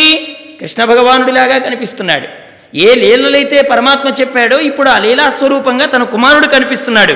ఇప్పుడు నారాయణుడి ఎందు మనస్సు పెట్టింది ఆవిడ. ఆ కృష్ణ భగవాను స్మరిస్తూ ఉంది. ఈశ్వర స్మరణం వల్ల ఆవిడ జ్ఞానాన్ని పొందింది. ఈ విషయాలన్నీ విన్న తరువాత ప్రయత్నపూర్వకంగా భోగాలు మనస్సుని ఉద్ధరించేది కాదని తెలుసుకుంది ఆవిడ. ఎంతకాలం భోగాలను అనుభవిస్తే మాత్రం ఇవి తీరతాయండి? భోగాలు అనుభవిస్తే తీరేవి కావు. అవి మళ్ళీ ఒక్కోటి ఒక్కోటి ఒక్కోటి మళ్ళీ అందులో చేరుస్తూ ఉంటే అగ్ని ప్రజ్వరిల్లినట్టుగా జీవితంలో ఇంకా కోరికలు పెరుగుతూ ఉంటాయి. వాటిని తోసేసి ఆవిడ వైరాగ్యాన్ని పొందింది. అందుకనే భక్తి వైరాగ్య కలయికల వల్లే జ్ఞానం కలుగుతుంది. మనకు భక్తి కూడా వైరాగ్యంతో కూడిందై ఉండాలి. భక్తి జ్ఞానము వైరాగ్యము తత్వము ముక్తి. అలాగే భక్తి కూడా ఎలాగుండాలి? వైరాగ్యము కలిగిన భక్తి అయితేనే నీకు జ్ఞానం రావడానికి అవకాశం ఉంది చూడండి. భక్తి తర్వాత జ్ఞానం అంటే హిరణ్యకశ్యపుడికి కూడా జ్ఞానం ఉందండోయ్. హిరణ్యకశ్యపుడికి జ్ఞానం లేకుండా ఏం లేదు. వాడు చక్కని వేదాంతం మాట్లాడతాడు. వాళ్ళ సోదరుడు చచ్చిపోయిన తర్వాత వాళ్ళ అమ్మ దగ్గరికి వెళ్ళి ఎందుకమ్మా అలా ఏడుస్తున్నావంటే? నీ సోదరుడు వెళ్ళిపోయాడు కదా అంది ఆవిడే. వాడు చెప్పాడు ఎందుకే అలా ఏడుస్తున్నావు? ఈ ప్రపంచం ఒక చలివేంద్రం లాంటిది. ఆ చలివేంద్రం దగ్గరికి దాహం కొన్నవాడు వస్తాడు గ్లాసుతో నీళ్ళు తాగుతాడు ఈ పక్క నుంచి ఒకడు వస్తాడు ఆ పక్క నుంచి ఒకడు వస్తాడు ఇద్దరు కూర్చుంటారు ముచ్చట పెడతాడు ఏ ఊరు అంటాడు ఫలానా ఊరు అంటాడు ఇద్దరు మాట్లాడుకుంటారు. వాళ్ళ దాహం తీరగానే ఎవడి దారిన వాడు ఎలా వెళ్ళిపోతున్నాడో ప్రపంచం అనే చలివేంద్రంలో ఇదిగో ఈ జీవులు కూడా అక్కడి నుంచి వస్తారు ఇక్కడి నుంచి వస్తారు కలుసుకుంటారు మాట్లాడుకుంటారు. ఎవడి కాలం రాగానే వాడు వెళ్ళిపోతున్నాడమ్మా అని అత్యద్భుతమైన వైరాగ్యాన్ని మాట్లాడినటువంటి ఈ హిరణ్య కశ్యపుడు తెల్లవారేటప్పటికి నా సోదరుని చంపిన వాడిని నేను చంపేస్తానని బయలుదేరాడు. అంటే హిరణ్యకశ్యపుడికి జ్ఞానం ఉంది కానీ అది భక్తితో కూడింది కాదు వైరాగ్యంతో కూడింది కాదు. భక్తి వైరాగ్యములు లేనటువంటి జ్ఞానము జ్ఞానమే కాదు. ఎప్పుడైతే భక్తికి వైరాగ్యం తోడైందో ఆ జ్ఞానం నిలబడుతుంది. ఆ జ్ఞానం వలననే మోక్షాన్ని పొందేటువంటి ఉపాయం చెప్పాడు ఇక్కడ కపిల భగవానుడు. శ్రీకృష్ణ భగవానుడు ఎందు ఆవిడ మనస్సు చేర్చింది శాశ్వతమైనటువంటి ఆనందాన్ని పొందింది. ఇది మనందరికీ కావలసినటువంటి మహోత్కృష్టమైనటువంటి ఒక గాథ కపిలోపాఖ్యానం. ఈ దేవహుతి కర్దమ ప్రజాపతి వీళ్ళిద్దరూ కూడా చక్కగా గృహస్థాశ్రమంలోకి వచ్చి తరించారు. మనకు గృహస్థాశ్రమం బంధకరం కాదు. ఇది సృష్టిలోనే మొదటి వివాహం అండి.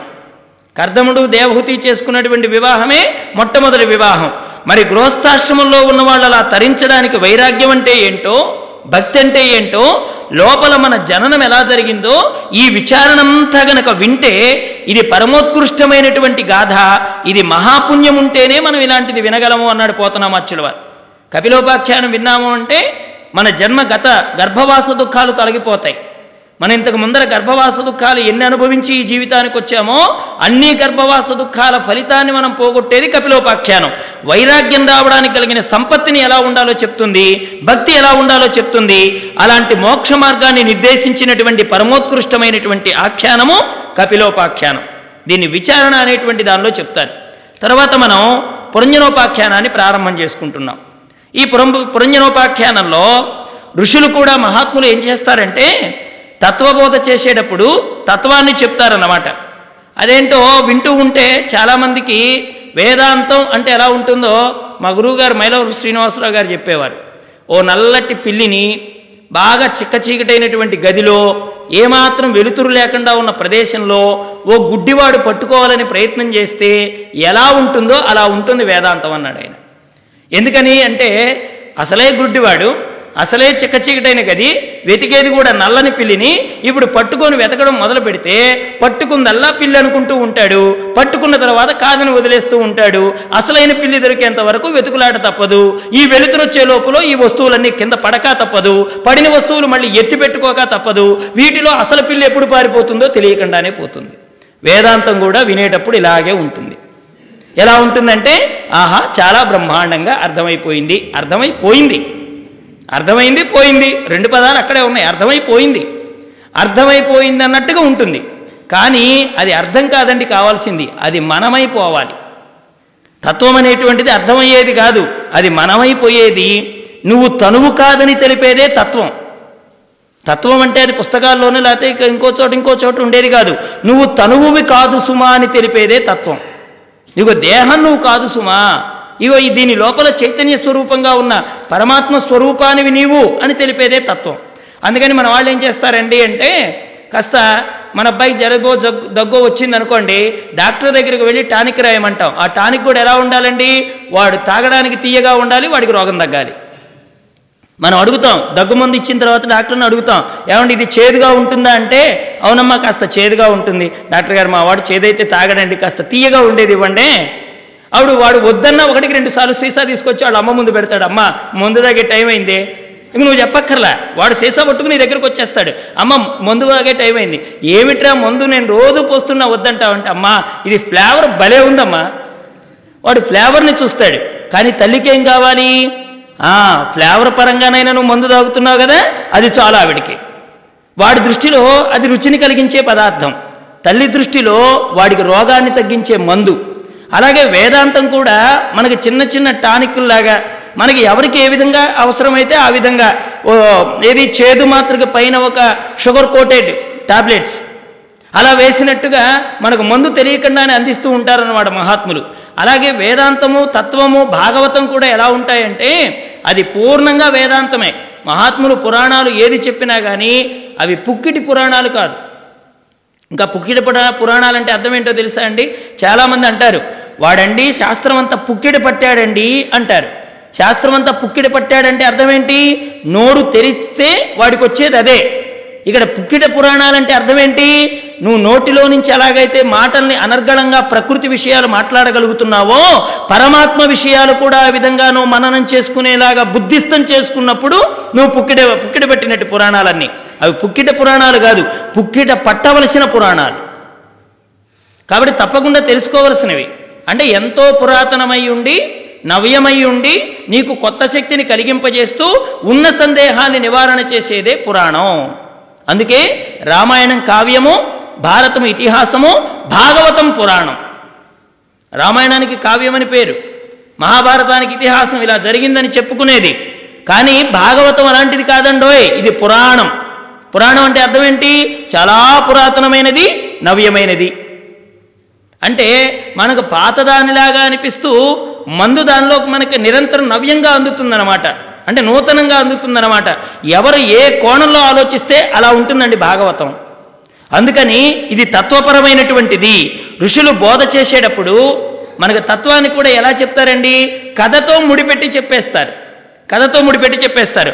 అలా చేస్తే అది వినడానికి చాలా సంతోషంగా ఉన్నట్టుగా తీయగా ఉన్నట్టుగా మనకి ఆ దగ్గుమందు వేసుకున్నట్టుగా ఉంటుందన్నమాట. అందుకనే నారదుడు ప్రాచీన బర్హి అనేటువంటి మహారాజుకి ఈ పురంజనోపాఖ్యానాన్ని వివరించాడండి. ఇప్పుడు ఈ ప్రాచీన బర్హి ఆయన ఎలాంటి వాడంటే కేవలం శరీరం మాత్రమే శాశ్వతం అనుకొని తను భూమి మీద శాశ్వతంగా ఉండిపోతానని అనుకొని తను ఎటువంటి మార్గంలో సంపాదించినా తనను అడిగేవారు లేరనుకొని ఒక రకమైన అజ్ఞానంలో జీవితాన్ని గడుపుతున్నాడు ప్రాచీన బర్హి అనేటువంటి ఒక రాజుగారు. అటువంటి రాజుగారి దగ్గరికి జ్ఞానోదయం కల్పించడం కోసం మహాత్ముడైన నారదులు వారు వచ్చారండి అక్కడికి. ఒక మహాత్ముడు యొక్క రాక నీ జీవితంలో నిజంగా చెప్పుకోవలసిన రోజు. మనకి ఇన్ని రోజులు ఉంటాయి కదా ఏ రోజు రోజండి? దేవదేవుని చింతించు దినము దినము. ప్రహ్లాదుడు చెప్పాడు ఏదయా నిజమైన రోజుగా?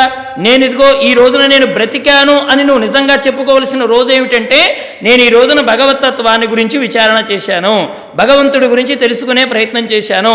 ఈ రోజు నేను భగవత్ సన్నిధానంలో ఇదిగో నా మనస్సు ఇలా రమించింది అని నిజంగా నువ్వు అనుకున్నటువంటి రోజే నిజమైనటువంటి రోజు అది పరమోత్కృష్టమైనటువంటి రోజు. ఆ రోజు ఇదిగో ఈ కాలంలో ఇలా గడిచిపోతూ ఉంటుంది. కానీ భగవంతుడి కథలు వినకపోతే ఎంత నష్టం? పరీక్షణ్ మహారాజుతో శుభయుగేంద్రుడు ప్రారంభంలో చెప్తాడు వాసుదేవ శ్లోక వార్తలాలించుచు కాలమే పుణ్యుండు గడుపుచుండు. అతని ఆయువు తక్క అన్యుల ఆయువు ఉదయాస్తమయములయందు ఉగ్రకరుడు. వంచుకొని పోవు వాడదీయరుంగక జీవింతు పెక్కేండు నిక్కమనుచు. అంగనాపుత్రగేహ ఆరామ విత్తాది సంసార హేతుక సంగ సుఖము తగలి వర్తింప కాలంబు తరి ఎరింగి దండ ధర కింకరులు తాడనము చేసుకుని పోవ పుణ్యంబు చేయనైతి పాపరతినైతి ఎనియిట్టు పలవరించు అని అంటాడు వాడు. ఎంత బాగా చెప్పారో? అంటే వాసుదేవ శ్లోక వార్తలాలించుచు కాలమే పుణ్యుండు గడుపుచుండు. ఎవరికి పుణ్యుడని పేరు పెట్టాడండి భాగవతంలో అంటే భగవంతుడి గురించి వినేవాడు. శ్లోకాల్ని ఆలకించేవాడు అర్థం చేసుకునేవాడు. అటువంటి వాడు మాత్రమే పుణ్యుడు. వాడి ఆయుష్ని పక్కన పెట్టి ఇతరమైనటువంటి విషయాదుల ఎందు మునిగినటువంటి వారి ఆయుష్ని సూర్యభగవానుడు లెక్కేసుకుంటూ పెడుతున్నాడట అంటే ఒక రోజు గడిచిపోయింది రెండో రోజు గడిచిపోయింది మూడో రోజు గడిచిపోయిందని ఇప్పుడు మనకి ఎలాగైతే భాగవతం ఒక రోజు అయిపోయింది రెండు రోజులు అయిపోయింది మూడు రోజులు అయిపోయింది మూడు రోజులు అయిపోయాయని బాధపడేవాళ్ళు కొంతమంది అయితే నాలుగు రోజుల తర్వాత ఇంటికి వెళ్ళొచ్చని ఆనందపడేవాళ్ళు కొంతమంది ఉంటారు. ఏమంటే అయిపోయిందని తలుచుకొని బాధపడేవాళ్ళు కొంతమంది అయితే ఓహో ఇంకా నాలుగు రోజులు ఉంది కాబోలు అని అనుకునేవాళ్ళు కొంతమంది నాలుగు రోజుల తర్వాత మా ఇంటికి మేము వెళ్ళిపోతాం అనుకునేవాళ్ళు కొంతమంది. అలాగే ఈ ఆయుష్ కూడా ఏం చేస్తుందంటే ఒక్కొక్క దాన్ని నీకు కల్పిస్తూ ఉంటుంది కాలంలో ఒక్కో దాన్ని దూరం చేస్తూ ఉంటుంది ఇలా కాలం వెళ్ళిపోతూ ఉంటుంది. ఈ ఉదయాస్తమయంలో ఏం చేస్తాడు? అంటే నీ ఆయుష్ను తీసుకెళ్తూ ఉన్నాడు. ఉదయాస్తమయముల ఎందు ఉగ్రకరుడు ఉగ్రకరుడు అంటే సూర్యభగవానుడు. వంచుకొని పోవు వాడది ఎరుంగక. తెలియకుండా నీ మెళ్ళ గొలుసు కొట్టేసిన తర్వాత లబోదిబోమని ఎలా ఏడుస్తావో కాలం కూడా అలా వెళ్ళిపోతుంది జాగ్రత్త అని చెప్పారు. వంచుకుపోవడం అంటే ఏంటి? తీసుకెళ్ళిపోతున్నాడు ఆయన. దోచుకెళ్ళిపోతున్నాడు మనకు తెలియటం లేదు. వాడది ఎరుంగక జీవింతు పెకేండ్లు నిక్కమనచ్చు ఆహా నేను ఇంకా చాలా సంవత్సరాలు బ్రతుకుతాను అని అనుకుంటూ ఉంటాడట. ఏం చేస్తాడట? అంగన పుత్ర గేహ ఆరామ విత్తాది సంసార హేతుక సంగ సుఖము తగిలి అన్నాడు. అంగనలంటే స్త్రీలు పుత్రులంటే కొడుకులు గేహము అంటే ఇదిగో ఈ సే- ఇల్లు ఈ దేహము ఇవన్నీ కూడా. ఇవన్నీ కూడా విత్తము అంటే సంపాదన. ఆరామాలు అంటే భవనాలు. ఇవన్నీ కూడా శాశ్వతం అనుకొని వీటిని సంపాదనలోనే కాలాన్ని గడుపుకుంటూ ఉన్నటువంటి వాడు నాకు ఆయుష్ వెళ్ళిపోతుందని తెలుసుకోలేక ఓ నాటికి ఇదిగో ఇలా వెళ్ళిపోతున్నాడు సుమా అని మనకి భాగవతం చెప్తోంది. అందుకనే ప్రాచీన బర్హి అనేటువంటి ఒక వ్యక్తి ఈ వ్యక్తి ఎవరో కాదండి శరీరం శాశ్వతమని నమ్ముకున్న వాళ్ళకి ఈ భూమి మీద శాశ్వతంగా ఉండేది తాననుకునేవాడే ఇదిగో ఈ ప్రాచీన బర్హి అనేటువంటి ఆయన. ఆయనకి నారద మహర్షుల వారు ఉపదేశం చేశారు. ఆయన దగ్గరికి వచ్చాడు.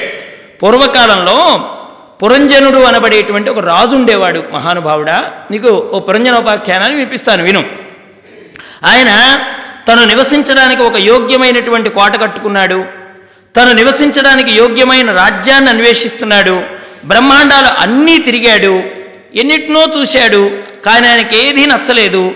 అద్దెకి ఇంట్లో దిగేవాడు నాలుగిళ్ళని అద్దెకు చూసుకున్నట్టుగా భార్యను స్వీకరించవలసిన వాడు ఒక ఇరవై పెళ్ళి చూపులు చూసినట్టుగా ఆయన అనేక స్థావరాలను చూశాడండి. ఏది నాకు నివాసయోగ్యంగా ఉంటుంది అని. కానీ వాడికి అవేమీ నచ్చలేదు. చిట్ట చివరికి హిమవత్ పర్వతపు దక్షిణ కొనలో ఒక దుర్గాన్ని చూశాడు వాడు. అన్నీ వెతుక్కుంటూ అక్కడ దాకా వెళ్ళిపోయాడు. ఇది చాలా బాగుంది కదా నేను ఇందులో ప్రవేశిస్తాను అనుకున్నాడు ఈ పురంజనుడు. అక్కడ ఒక బ్రహ్మాండమైన వనం ఉంది ఆ వనం నిండా అల్లుకున్న తీగలున్నాయి అనేకమైన సరోవరాలు ఉన్నాయి అందులో ఒక గొప్ప శిఖరం కలిగిన ఒక మేడ కనిపించింది. ఆ మేడకు అనేకమైన జెండాలు కట్టబడి ఉన్నాయి. దగ్గరికి వెళ్ళి చూశాడు. దానికి ప్రాకారాలున్నాయి ప్రాంగణాలున్నాయి. లోపలికి వెళ్ళిన తర్వాత రత్నమయమైన ఒక వేదిక ఉంది. అక్కడి నుంచి బ్రహ్మాండమైన రాజమార్గం కనపడింది. అక్కడి నుంచి ద్వారాలున్నాయి. అనేక సరోవరాలున్నాయి. పక్షులు కలకూజితాలున్నాయి. దానితో పాటుగా సరస్సులున్నాయి. పెద్ద పెద్ద నీడనిచ్చే వృక్షాలున్నాయి. మనస్సును సంతోషపరచగలిగిన ఆహ్లాదకరమైన విశేషాలున్నాయి. పాన్పులున్నాయి. ఇవన్నీ కనపడ్డాయి వాడికి. ఆహా! ఆశ్చర్యకరమైపోయింది పురంజనుడికి. అందులోనే పెద్ద పులులున్నాయి. సింహాలున్నాయి. కానీ హాని చెయ్యవు. అవి ఎవరిని చంపవు. చాలా ప్రేమగా ప్రవర్తిస్తాయి. వాటితో చెలిమి చిట్ట చివరికి అపకారం చేస్తుంది. అది తర్వాత తెలుసుకుంటాడు పురంజనుడు. అటువంటి సాధుత్వం ఉన్నటువంటి క్రూర మృగములు. క్రూర మృగాలు కూడా సాధుత్వం. అవన్నీ కూడా ఇందులో ఉన్నాయి. ఇటువంటి దుర్గాన్ని చూసి తాను ఇందులో ఉందామనుకున్నాడటండి. ఎవరు? ఈ పురంజనుడు అనేటువంటి వాడు. అప్పుడు అందులో నుంచి చాలా అందమైనటువంటి ఒక స్త్రీమూర్తి యవ్వనం అంకురిస్తున్నటువంటి ఒక స్త్రీమూర్తి బయటకు వచ్చింది ఆవిడ వస్తూ ఉంటే ఆవిడ వెనకాల ఐదు తలల పాము ఒకటి బయటకు వచ్చింది ఆవిడ పక్కనే పదకొండు మంది కాపలా కాసే భటులు వచ్చారు ఒక్కొక్కరి వెనుక నూరుగురు నూరుగురు చొప్పున సైనికులు ఉన్నారు అప్పుడు ఆవిడని చూసి ఈ పురంజనుడు అడిగాడు నువ్వు ఎవరు? అని ప్రశ్నించాడు ఈ పురంజనుడు. ఆవిడ పురంజనుడు తానొక్కడే ఉన్నానని అనుకుంటూ ఉంటాడు. కానీ ఆయన వెనకాతల అవిజ్ఞాతుడు అనబడే ఒక మిత్రుడున్నాడనే విషయం మర్చిపోతాడు. వాడి పేరు అవిజ్ఞాతుడు. ఆయన వెనకాతలు ఉంటూ ఉంటాడు. ఎప్పుడు ఈ పురంజనుణ్ణి కనిపెట్టుకొని ఉండేవాడే అవిజ్ఞాతుడు. అవిజ్ఞాతుడంటే ఎవరు? తెలియబడని వాడు అని అర్థం అక్కడ. ఆయన ఎప్పుడు పురంజనుడు వెనకాతలే ఉంటాడు. కానీ పురంజనుడికి ఉన్న గొప్ప లక్షణం ఏంటో తెలిసినా వెనక్కి తిరిగి చూసుకోకపోవడం. ఈ పురంజనుడు ఎప్పుడూ కూడా నా వెనకాతలు ఎవరున్నారు అనే విషయాన్ని చూసుకోడు వాడు. ఆ మిత్రుడు కూడా పాపం తానుగా వెళ్ళి వీడిని పలకరించడు. ఇప్పుడు అవిజ్ఞాతుడు వెనకాతలు ఉన్నాడు కదా. పురంజనుడు ముందున్నాడు కదా పురంజన పురంజన అని పిలుస్తాడా అంటే ఇతడు పిలవడు. వీడు వెనక్కి తిరిగి చూడడు. ఇతడు ఒకడు ఉన్నట్టు ఇతడికి తెలియదు. కానీ ఇతడు మాత్రం ఇతడిని అనుసరిస్తే వస్తుంటాడు ఆయన వెనకాలే ఉంటాడు. పురంజనుడు ఏం చేస్తున్నా కానీ అవిజ్ఞాతుడికి తెలుస్తూనే ఉంటుంది. ఆయన పాపం గుర్తిస్తూనే ఉంటాడు. అటువంటి మిత్రుడు ఉండగా ఈ పురంజనుడు ఈ కాంతని నీవెవరు అని అడిగాడు. అంతే ఎంత విచిత్రమో చూడండి. తన వెనకాతలున్నటువంటి వారు ఎవరో గుర్తించలేనిటువంటి ఈ పురంజనుడు తన ఎదురుగా ఉన్న వ్యక్తిని నీవెవరు అని అడిగితే అప్పుడు ఆవిడ అంటుంది ఏమో నాకు తెలియదు నా తల్లిదండ్రులు ఎవరో తెలియదు నేను పుట్టి బుద్ధి పెరిగి ఇక్కడే ఉన్నాను. ఇగో ఈ కోటలోనే ఉంటున్నాను. నువ్వు మంచి యవనంలో ఉన్నావు కదా. మరి నా పేరు పురంజని. ఆవిడ చెప్పింది నీ పేరు పురంజనుడు నా పేరు పురంజని. కాబట్టి నువ్వు నా కోటలోకి వస్తే మనిద్దరం కలిసి ఈ మహా గొప్ప భోగాలు ఉన్నాయి కదా ఇవన్నీ అనుభవించేద్దాం. నూరు సంవత్సరాలు నువ్వు ఇందులో ఉండొచ్చు సుమా. చెప్పింది ఆ పురంజని నూరు సంవత్సరాలు ఉంటావు నువ్వు దీనిలో. ఈ కోటకు ఒక గమ్మత్తుంది. ఈ కోటకు తూర్పు దిక్కుగా ఐదు ద్వారాలు ఉన్నాయి ఐదు ద్వారాల ద్వారా బయటికి వెళ్ళచ్చు కానీ బయటికి వెళ్ళేటప్పుడు ఒక్కొక్క కోట ద్వారంలో వెళ్ళేటప్పుడు ఒక్కొక్క మిత్రుణ్ణే తీసుకెళ్ళాలి. ఆ మిత్రులకు కూడా పేర్లు ఉన్నాయి వాళ్ళతో పాటే నువ్వు బయటికి వెళ్ళాలి అలా ఆ ద్వారంలో నుంచి బయటకెడితే నువ్వు ఒక భూమిని చేరుకుంటావు. ఆ దేశంలో నువ్వు విహరించవచ్చు మరలా వెనక్కి రావచ్చు అని చెప్పింది ఆవిడ. వెంటనే ఆయన చాలా సంతోషించి వివాహం చేసుకున్నాడండి ఈ పురంజనుడు. తర్వాత వాళ్ళిద్దరూ కలిసి సంతోషంగా జీవితం గడుపుతూ ఉంటే ఎలా ఉండేదంటే ఆవిడ తింటే తను తినేవాడు. ఆవిడ పడుకుంటే తాను పడుకునేవాడు. ఆవిడ ఏడిస్తే వాడు ఏడ్చేవాడు. ఆవిడ ఆడితే వీడు ఆడేవాడు. ఇలా ఇద్దరూ ఆనందంగా జీవితాన్ని గడుపుకుంటూ ఉన్నారు. ఈ పురంజనుడు ఎవరో కాదు. భాగవత తత్వాన్ని ఇక్కడ ఆవిష్కృతం చేస్తున్నాడు పోతనామాత్యుల వారు. ఈ పురంజనుడు ఎవరో కాదయ్యా? మనమే. మనమే పురంజనుడు అంటే ఇక్కడ కథ చెప్పబడింది. అస్తమానం మనం శరీరంలో ఉండడం కొంతకాలం పోయిన పిదప కాలగతిలో ఈ శరీరాన్ని విడిచిపెట్టేస్తాం. విడిచిపెట్టిన తర్వాత మరలా ఏ శరీరంలో ప్రవేశించాలి అన్నది నిర్ణయం జరుగుతుంది. సాధారణంగా మనుష్యుడై భోగలాలసత ఉన్నవాడెవడూ కూడా తాను దారిద్రునై పుడదామని కానీ గుడ్డివాడిగా మోగవాడిగా పుడదామని ఎవడు అనుకోడు. తాను చాలా సంతోషంగా అన్ని భోగాల్ని అనుభవించగలిగిన శక్తితో జన్మించాలని కోరుకుంటాడు ప్రతివాడు కూడా.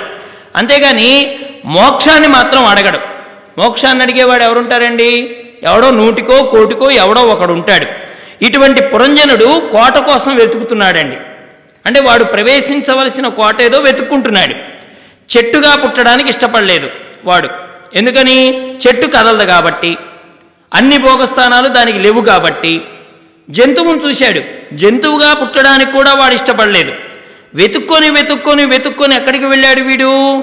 దక్షిణ హిమవశృంగవనందు వ్రేలాడుతున్న కోటని చూశాడు అని చెప్పారు భాగవతంలో.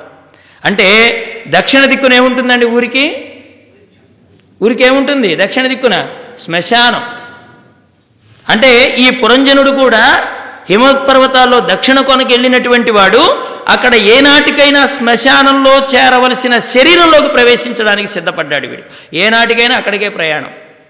కదా? ఏనాటికైనా వాడు అక్కడికి వెళ్ళాలి. ఈ శరీరం దగ్గరికి వెళ్ళేటప్పటికీ అక్కడ సరోవరాలు కనిపించాయి లతలు కనిపించాయి చెట్లున్నాయి అనేక రకమైన భోగస్థానాలు ఉన్నాయి సాధుత్వాన్ని ప్రకటించే పెద్ద పులులు ఉన్నాయి పక్షుల కలకూజితాలు ఉన్నాయి ఏమిటి అవన్నీ? మరి దానికి కూడా ఏదో ఒక అర్థం ఉండాలి కదా? ఇన్నున్నాయని చెప్పుకుంటూ వర్ణన చేసుకోవడానికి చెప్పాడు పోతనామాత్యులు వారు. అలా చెప్పలేదు. ఇవన్నీ ఏమిటి అంటే ఇవి మనకుండేటువంటి బాంధవ్యాలు. ఇవన్నీ ఎలా ఉంటాయంటే ఒకే శరీరంతో ఇంతమంది బాంధవ్యాన్ని పెంచుకున్న వాళ్ళు వేలతో ఉంటారండి. వాడి సంపదని బట్టి వాడి పదవిని బట్టి వాడి అధికారాన్ని బట్టి బంధువులు ఉంటారు. రామకృష్ణానంద స్వాములు వారు చెప్పేవారు. ఒక వ్యక్తికి అనుకోకుండా పెద్ద పదవి వచ్చిందట. పద వచ్చిన తర్వాత ఆ వచ్చినటువంటి ఆయన ఇంట్లో కుక్క చచ్చిపోయిందట. కుక్క చచ్చిపోతే దండలు పట్టుకొని దారి పొడుగుతూ నుంచున్నారట జనం అందరూ ఎందుకని? వీడి కోసం మళ్ళీ పని కోసం ఏదైనా పోతే మొన్న నా పింకి చచ్చిపోతే వచ్చావా నువ్వు? వాడు కుక్క పిల్లండి అది. చచ్చిపోతే వచ్చావా అని అడుగుతాడు. పైగా ఇప్పుడు ఆ చచ్చిపోయిన దగ్గర కూడా వీడియోలు తీస్తున్నారు. ఎవరు వచ్చారో ఎవరు పోయారో చూడటానికి. మళ్ళీ రేపు వీడియో పెళ్ళి క్యాసెట్ల లాగా ఎందుకంటే పలకరించే తీరిక వీళ్ళకి లేదు ఎవరు వచ్చారో చూసేసుకునే తీరిక వాళ్ళకి లేదు. రేపు పొద్దున ఎవరెవరు వచ్చారో ఎలా తెలుసుకుంటారు? పెళ్ళికి యాసిడ్ వేసి తెలుసుకుంటారు. భోజనాల దగ్గర చూసి తెలుసుకుంటారు. ఓహో అయితే ఈయన కూడా వచ్చాడనమాట. రాననుకున్నాను ఏదో మాట వరుసకు శుభలేఖిస్తే వచ్చేసాడు చూసావా అని చెప్పి ఇలా అనుకుంటాం. ఇంకొకరిని ఏమనుకుంటాం? వాళ్ళు ఎవరు వాళ్ళు రాలేదా? వాళ్ళ ముఖం కనపడినట్టుంది వాళ్ళ ఇంట్లో వాళ్ళ అమ్మమ్మ చచ్చిపోతే పోయాను వాళ్ళ తాతయ్య చచ్చిపోతే పోయాను పెద్ద కొడుకు పెళ్ళింటే పోయాను చిన్న కూతురు సమర్థ అయితే పోయాను వాడి పెద్ద కూతురికి సంబంధం కోసం నా కాళ్ళు ఎరిగేలా చెప్పులు కూడా లేకుండా ఎన్ని ఎకచాట్లు పడ్డానో కనీసం ముఖం చూపించడానికి కూడా రాలేదే వాడు వాడు నీకేమైనా కనిపించాడా? మళ్ళీ పెళ్ళాలని అడుగుతాడు. పొరపాటు నేనైనా చూడడంలో ఏమైనా పొరపాటు పడ్డానా అని. అంటే ఇన్ని రకాలైనటువంటి విశేషాలు ఉంటాయి. చచ్చిపోతే బారుకు నిలబడ్డారు దండలు తీసుకొని. ఏమండి? కుక్క చచ్చిపోయినటువంటి వారం రోజులకు మనిషి చచ్చిపోయాడండి. వచ్చి పలకరించిన వాడు లేడు. ఎందుకని? కుక్క చచ్చిపోతే అడగడానికి వీడున్నాడు. వీడు చచ్చిపోతే ఎవడున్నాడు? మా నాన్న చచ్చిపోతే వచ్చావా అని అడగడానికి కొడుకు వాడేమంత పెద్ద పదవి ఉన్నాడు కాదు కదా వాడితో మనకు పని లేదు. వాడు కూడా ఒక పదవో అధికారమో ఉంటే రేపొద్దున వాళ్ళ మా నాన్న చచ్చిపోయిన రోజు నువ్వు వచ్చావని అడుగుతాడు దండ తీసుకొని నువ్వు కూడా బయలుదేరుతావు. నీకు అంత అవసరం లేదు కదా. కొడుకుతో పెద్ద పరిచయం కూడా లేదు. ఆ అసలు వ్యక్తే పోయిన తర్వాత మనకి బాంధవ్యాలు బాంధుత్వాలు ఎక్కడి నుంచి వస్తాయండి? అక్కడ వేదాంతం మాట్లాడతాడు మళ్ళీ. కుక్క చచ్చిపోయినప్పుడేమో బ్రహ్మాండంగా దండ పట్టుకొని బారుకు అందరితో పాటు నుంచుంటాడు. ఎందుకని? నువ్వు వచ్చావా? అని ఎక్కడంటాడు అని భయం అనమాట అందుకనే ఈ మానవుడు కూడా వెతుక్కొని వెతుక్కొని ఒక శరీరంలోకి ప్రవేశించాడు. అది దక్షిణ కొనకలో కొనలో ఉండేటువంటి హిమవత్ పర్వతం దగ్గర వేలాడుతున్నటువంటి ఒక పురం. వేలాడుతున్న పురానికి ఒక లక్షణం ఏంటంటే ఎప్పుడు పడిపోతుందో తెలియదు వేలాడుతుంది అని ఎందుకు చెప్పారంటే ఎప్పుడు పడిపోతుందో తెలియదు. శరీరం కూడా ఎప్పుడు పడిపోతుందో తెలియదు. అది బాల్యంలోనే పడిపోతుందో యవనంలో పడిపోతుందో వార్ధాక్యం వచ్చిందాకా ఉంటుందో ఎనభై ఏళ్ళు వచ్చినా ఎప్పుడు తీసుకెళ్తారో భగవంతుడాన్ని దండం పెట్టించి పెట్టించి పెట్టించి ఎప్పుడు తీసుకెళ్తాడో తెలియకుండా నిద్రలో పుట్టుకుని జారిపోతుందో తెలియదు. అందుకే హిమవత్ పర్వతాన కొన ఉండేటువంటి ప్రదేశంలోకి ప్రవేశించాడు ఈ పురంజనుడు. ఈ పురంజనుడు ప్రవేశించిన దానిలో ఎవరండి సాధువులుగా కనిపించేటువంటి క్రూర మృగాలు అంటే నువ్వు సంపాదించినంత వరకు నేను సౌమ్యంగా చూసే నీ కొడుకులు నీ భార్యలు. నీ వల్ల ఆదాయం వస్తుందంటే అబ్బాయి ఎంత బాగా చూసుకుంటారో. ఆ ఆదాయమే రానప్పుడు తెలుస్తుంది ఒక్కొక్క పులి ఇంట్లో తిరుగుతుంటే ఇన్నాళ్ళు పులితో ఉన్నానా నేను? ఇన్నాళ్ళు సింహంతో ఉన్నానా నేను? ఇన్నాళ్ళు ఈ తోడేళ్ళతోనా నేను పక్కన పెట్టుకొని ఇంత బాంధవ్యాన్ని నేర్పింది? బంధువులు తోడేళ్ళు అయిపోతారు సంపాదన రానప్పుడు. అందుకే మనకు భాగవతంలో చెప్తారు చుట్టాలు దొంగలు సుతులు రుణస్థులు కాంతలు సంసార కారణములు. సంసారమిది బుద్ధి సాధ్యము. ఎక్కడి నుంచి పుడుతుంది? సంసారం అంటే ప్రహ్లాదుడు చెప్పాడు బుద్ధిలో నుంచి పుట్టేదే సంసారం అన్నాడు ఆయన. సంసారం భార్యాభర్తలు బయట తాళిలు కడితే రాలేదయ్యా సంసారం బుద్ధిలో నుంచి వచ్చిందే సంసారం అన్నాడు. కదా అక్కడ కూడా ఎంత గొప్పగా చెప్పాడో చూడండి. ఈ ఒక్కొక్క దానికి ఒక్కొక్క బాంధవ్యం ఉంటుంది. ఒకడు వస్తాడు అన్నయ్య అంటాడు ఇంకోడు వస్తాడు తమ్ముడు అంటాడు ఇంకోడు వస్తాడు తండ్రి అంటాడు ఇంకోడు వస్తాడు మామయ్య అంటాడు ఇంకొకడు వస్తాడు తాతయ్య అంటాడు. అంటే ఇన్ని రకాలైనటువంటి బంధుత్వాలతో ఉంటాడు. మరి ఇన్ని రకాలుగా పిలిపించుకునేవాడు ఆఫీసులో గడితే ఆఫీసర్ గారని పిలిచేవాడు ఒకడు. వీడి మీద పనిచేసేవాడు ఎవడైనా వస్తే సేవకుడిగా ట్రీట్ చేసేవాడు ఒకడు. అంటే ఇన్ని విధాలుగా మారుతూ ఉంటుందన్నమాట. అన్నీ చూసుకొని ఇతడు కొన్ని వేల మంది సంబంధం పెట్టుకొని ఉంటాడు. ఈ అనుబంధాలన్నీ చూసుకొని నేను వాడితో ఏం మాట్లాడాలి? వీడితో ఏం మాట్లాడాలి? వాడికేం చేయాలి? వీడికేం చేయాలని ఆలోచిస్తూ ఉంటాడు. మనకి మన బుద్ధి కూడా ఎలా ఉంటుందంటే మనకు చేరిన వారిని బట్టి మన బుద్ధి పనిచేస్తుంది. ఇప్పుడు తండ్రి దగ్గర ఎలా మాట్లాడుతున్నాడు? కొడుకు దగ్గర ఎలా మాట్లాడుతున్నాడు? కోడల దగ్గర ఎలా మాట్లాడుతున్నాడు? యజమాని దగ్గర ఎలా మాట్లాడుతున్నాడు? సేవకుడి దగ్గర ఎలా మాట్లాడుతున్నాడు? అంటే రామకృష్ణానంద స్వామి ఒక చిన్న ఉపమానం చెప్తూ ఉండేవారు. ఎలాగంటే ఇప్పుడు ఒక చోట బాగా ఒక మిషన్ రిపేర్ వచ్చింది. మిషన్ రిపేర్ వస్తే ఆ మిషన్ రిపేర్ని బాగు చేయడానికి ఎక్కడో ఒక ఫారెన్ నుంచి ఒక వ్యక్తిని పిలిపించారు. పిలిపిస్తే ఆ మిషన్ ఆన్ చేసిన తర్వాత ఎక్కడో చిన్న సౌండ్ వస్తుంది. చిన్న సౌండ్ వచ్చిన తర్వాత ఆ చిన్న సౌండ్ వచ్చే దగ్గర రెంచి పట్టుకు తిప్పాలన్నమాట. రెంచి పట్టుకు తిప్పాలి. తిప్పాల్సి వచ్చినప్పుడు ఆ పెద్ద ఆయన కదా ఆయన? ఆయన ఏం చేశాడండి? ఎవరైతే పిలిపించాడో యజమాని వైపు చూశాడు. ఏమయ్యా రెంచి తీసుకొస్తే అక్కడ తిప్పాలి యజమాని ఏం చేశాడు? వాడు మేస్త్రిని పిలిచాడు. ఇతడు పనిచేయడు మేస్త్రిని పిలిచాడు. ఒరే మేస్త్రి రెంచి తీసుకొని అక్కడ తిప్పాలాడ తిప్పు అన్నాడు. ఈ మేస్త్రి ఏం చేశాడు? చేయి పనోడు ఒకడు ఉంటాడు వాడి కింద. వాడి వైపు చూస్తాడు. ఒరే ఇగో రెంచి తీసుకొచ్చి నువ్వు తిప్పరా అంటాడు. వాడేం చేస్తాడు? వాడి దగ్గర కూల్ చేసి ఏదో బు- బుట్టలు తట్టలు మోసేవాడు ఒకడు ఉంటాడు. వాడి వైపు చూస్తాడు. ఈ చూసుకోవడంతో కాలం వెళ్ళిపోతూ ఉంటే ఈ వచ్చిన ఆయన ఏం చేశాడు? దెబ్బదెబ్బగా ఫ్యాంట్ మడిచేసి లోపలికి దిగి రెంచి తీసుకొని తిప్పేసి వచ్చి కూర్చున్నాడు. అందుకనే మీ జీవితాలు ముందుకెళ్ళలేదన్నాడు ఆయన. ఎందుకని?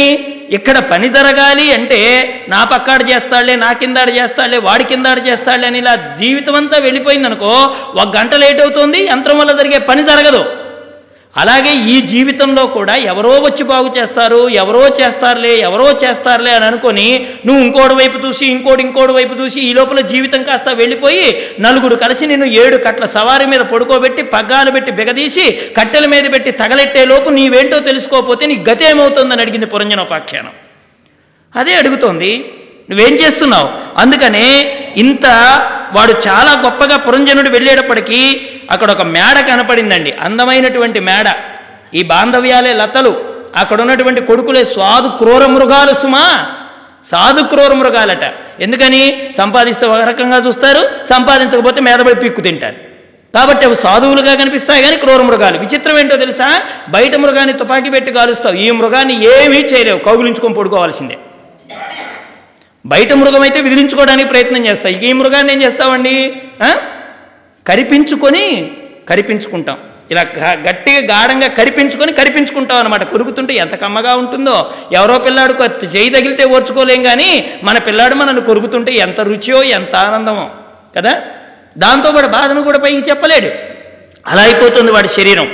ఒక అందమైన మేడ కనిపించిందని చెప్పారు కదా భాగవతంలో. ఈయన లోపలికి వెళ్ళగానే ఆ అందమైనటువంటి మేడ ఏమిటండి? వాడి తల. తల అండి అందమైనటువంటి మేడ ఏమిటి? పురంజనుడికి కనిపించిన మేడ వాడి తల. ఆ శరీరం పైన ఒక అందమైనటువంటి తలకాయ ఉంటుందండి. మరి ఈ మేడకి ఏమున్నాయండి? చుట్టూ పూలలతలు ఉన్నాయండి మనకున్న పూలలతలు ఏంటండి? మన జుట్టు. ఆహా! మన జుట్టు అండి పూలలత. అందమైన మేడకు చుట్టుకొని ఉంటుందన్నమాట ఈ పూలలత. తల జుట్టు మీద ఎంత ప్రత్యేకమైన శ్రద్ధను చూపిస్తారో. భగవంతుడు అంటే ఇక నిద్ర లేవగానే నా జుట్టు ఏ రకానుంది? రింగులు రింగులు తిరిగి ఉందా జారిపోయి ఉందా ఊడిపోయి ఉందా పొరపాటునండి. ఆ దువ్వుకునేటప్పుడు ఇన్ని వెంట్రుకలు రాలిపోతే పది కేజీల బంగారం పోయినట్టు ఫీల్ అయిపోతారండి బాబోయ్. ఏ నూనె వాడానా అన్న దాకా పెడుతుంది విచారణ. నిన్నటి దాకా బాగా ఒత్తుగా పెంచుకున్నాను బుజ్జిముండ. ఇప్పుడు ఊడిపోవడం మొదలెట్టింది. అది పారాచూట్ వాడానా? నవరత్న వాడానా? లేకపోతే ఇంకేం వాడాను? నాలుగు రకాల ఆయిల్ రాస్తే ఏ ఆయిల్ వల్ల ఊడిందని చెప్తావు? ఒక ఆయిల్ అయితే చెప్తామండి పలానా దాని వల్ల ఊడిందని పది రకాల ఆయిల్లు. టీవీలో అడ్వర్టైజ్మెంట్లు చూడటం ఒంటికి పూసుకోవటం. అప్పుడు ఏమవుతుంది రాలిన దానికి కారణం తెలియటలేదు దరిద్రం. ఇది ఎందువల్ల ఊడుతుందో తెలియటం లేదు మరి ఇది ఊడిపోతూ ఉంటుంది. ఇక వాడికి దిగులు పట్టుకుంటుంది అమ్మా నా జుట్టు ఊడిపోయింది. బంగారం పోయినా అంత బాధ ఉండదు. నువ్వు పట్టుతలండి ఎంత బాధ అండి? నాకు లేదు కాబట్టి నాకు తెలియదులేండి. కదా ఎంత బాధ? కాబట్టి దాని మీద దృష్టి పెడతాడు. తల జుట్టు మీద బెంగ పెడతాడు. అంతలోనే బ్రహ్మాండమే పోయినంత బాధపడుతూ ఉంటాడు. ఇక చేతులు కాళ్ళు ఇవే అగడతలండి అక్కడ లోపలికి పెడితే అగడతలు కనిపించాయన్నారు కదా మానవుడికి ఉన్న చేతులు కాళ్ళే ఈ అగడతలు లోపల ఉన్నటువంటి ఇంద్రియాలే భోగస్థానాలు. వాడికి లోపల భోగస్థానాలకు అనుకూలమైనవన్నీ కనిపించాయి కదా ఈ భోగస్థానాలు ఏమిటండి? ఇంద్రియాలు. ఈ లోపల రత్నాలతో కూడిన వేదిక ఒకటి ఉందని చెప్పారండి అది హృదయం. అందుకే మనం స్వామివారికి ఆసనం సమర్పించేటప్పుడు ఏం చెప్తున్నాం? నవరత్న ఖచ్చిత స్వర్ణ సింహాసనార్థం హృదయ సింహాసనం సమర్పయామి. అంతే కదా? ఇప్పుడు రత్నాలమయ వేదిక ఒకటి కనిపించిందండి ఆయనకి. ఆ రత్నమయ వేదిక ఏమిటి? తన హృదయస్థానం. ఈ హృదయస్థానంలో ఎవరుంటారండి అక్కడ? ఎవరుంటారు? ఈశ్వరుడు. నారాయణమూర్తి. సర్వస్య చాహం హృది సన్నివిష్ట. ఈశ్వర సర్వభూతానాం హృదయసేర్జున తిష్టతి భ్రామయన్ సర్వభూతాని యంత్రారూఢాని మాయయా. ఆయన నుండి కీలు కదిలిస్తూ ఉన్నాడు ఇక్కడ. అక్కడ దానిపైన ఒక పాన్పు ఉందండి దాని మీద మనం రాత్రివేళ నిద్రపోతాం. అంటే ఇంద్రియాలన్నీ కూడా మనస్సంతా బడలిపోయి బడలిపోయి వెనక్కి వెళ్ళిపోయి అక్కడ నిద్రపోతాడు వీడు. అప్పుడు మనకేమీ తెలియనటువంటి స్థితి ఏర్పడుతుంది. ఆ పాన్పు మీద పురంజనితో కలిసి పడుకుంటాడు. ఈ పురంజనుడు అనేవాడు. పురంజని ఎదురొచ్చి తనను వివాహం చేసుకోమని అడిగింది కదా. మరి ఈ పురంజనుడు ఆవిడనేమన్నాడు నువ్వు ఎవరు అని అడిగాడు కదా. ఆవిడ నాకు తెలియదు అని అంది కదా. ఆ తెలియదు అన్నటువంటి ఆ పురంజీనే బుద్ధి. భాగవతంలో చెప్పారు. ఆ పురంజీని అనేటువంటి ఆవిడ బుద్ధి. ఆవిడ్ని ఐదు తలల పాము కాపాడుతూ ఉందట. ఏమిట ఐదు తలల పాము అంటే? ప్రాణ అపాన వ్యాన ఉదాన సమాన. ఈ వాయువులు. ఈ వాయువులే పాముగా చూపించారన్నమాట.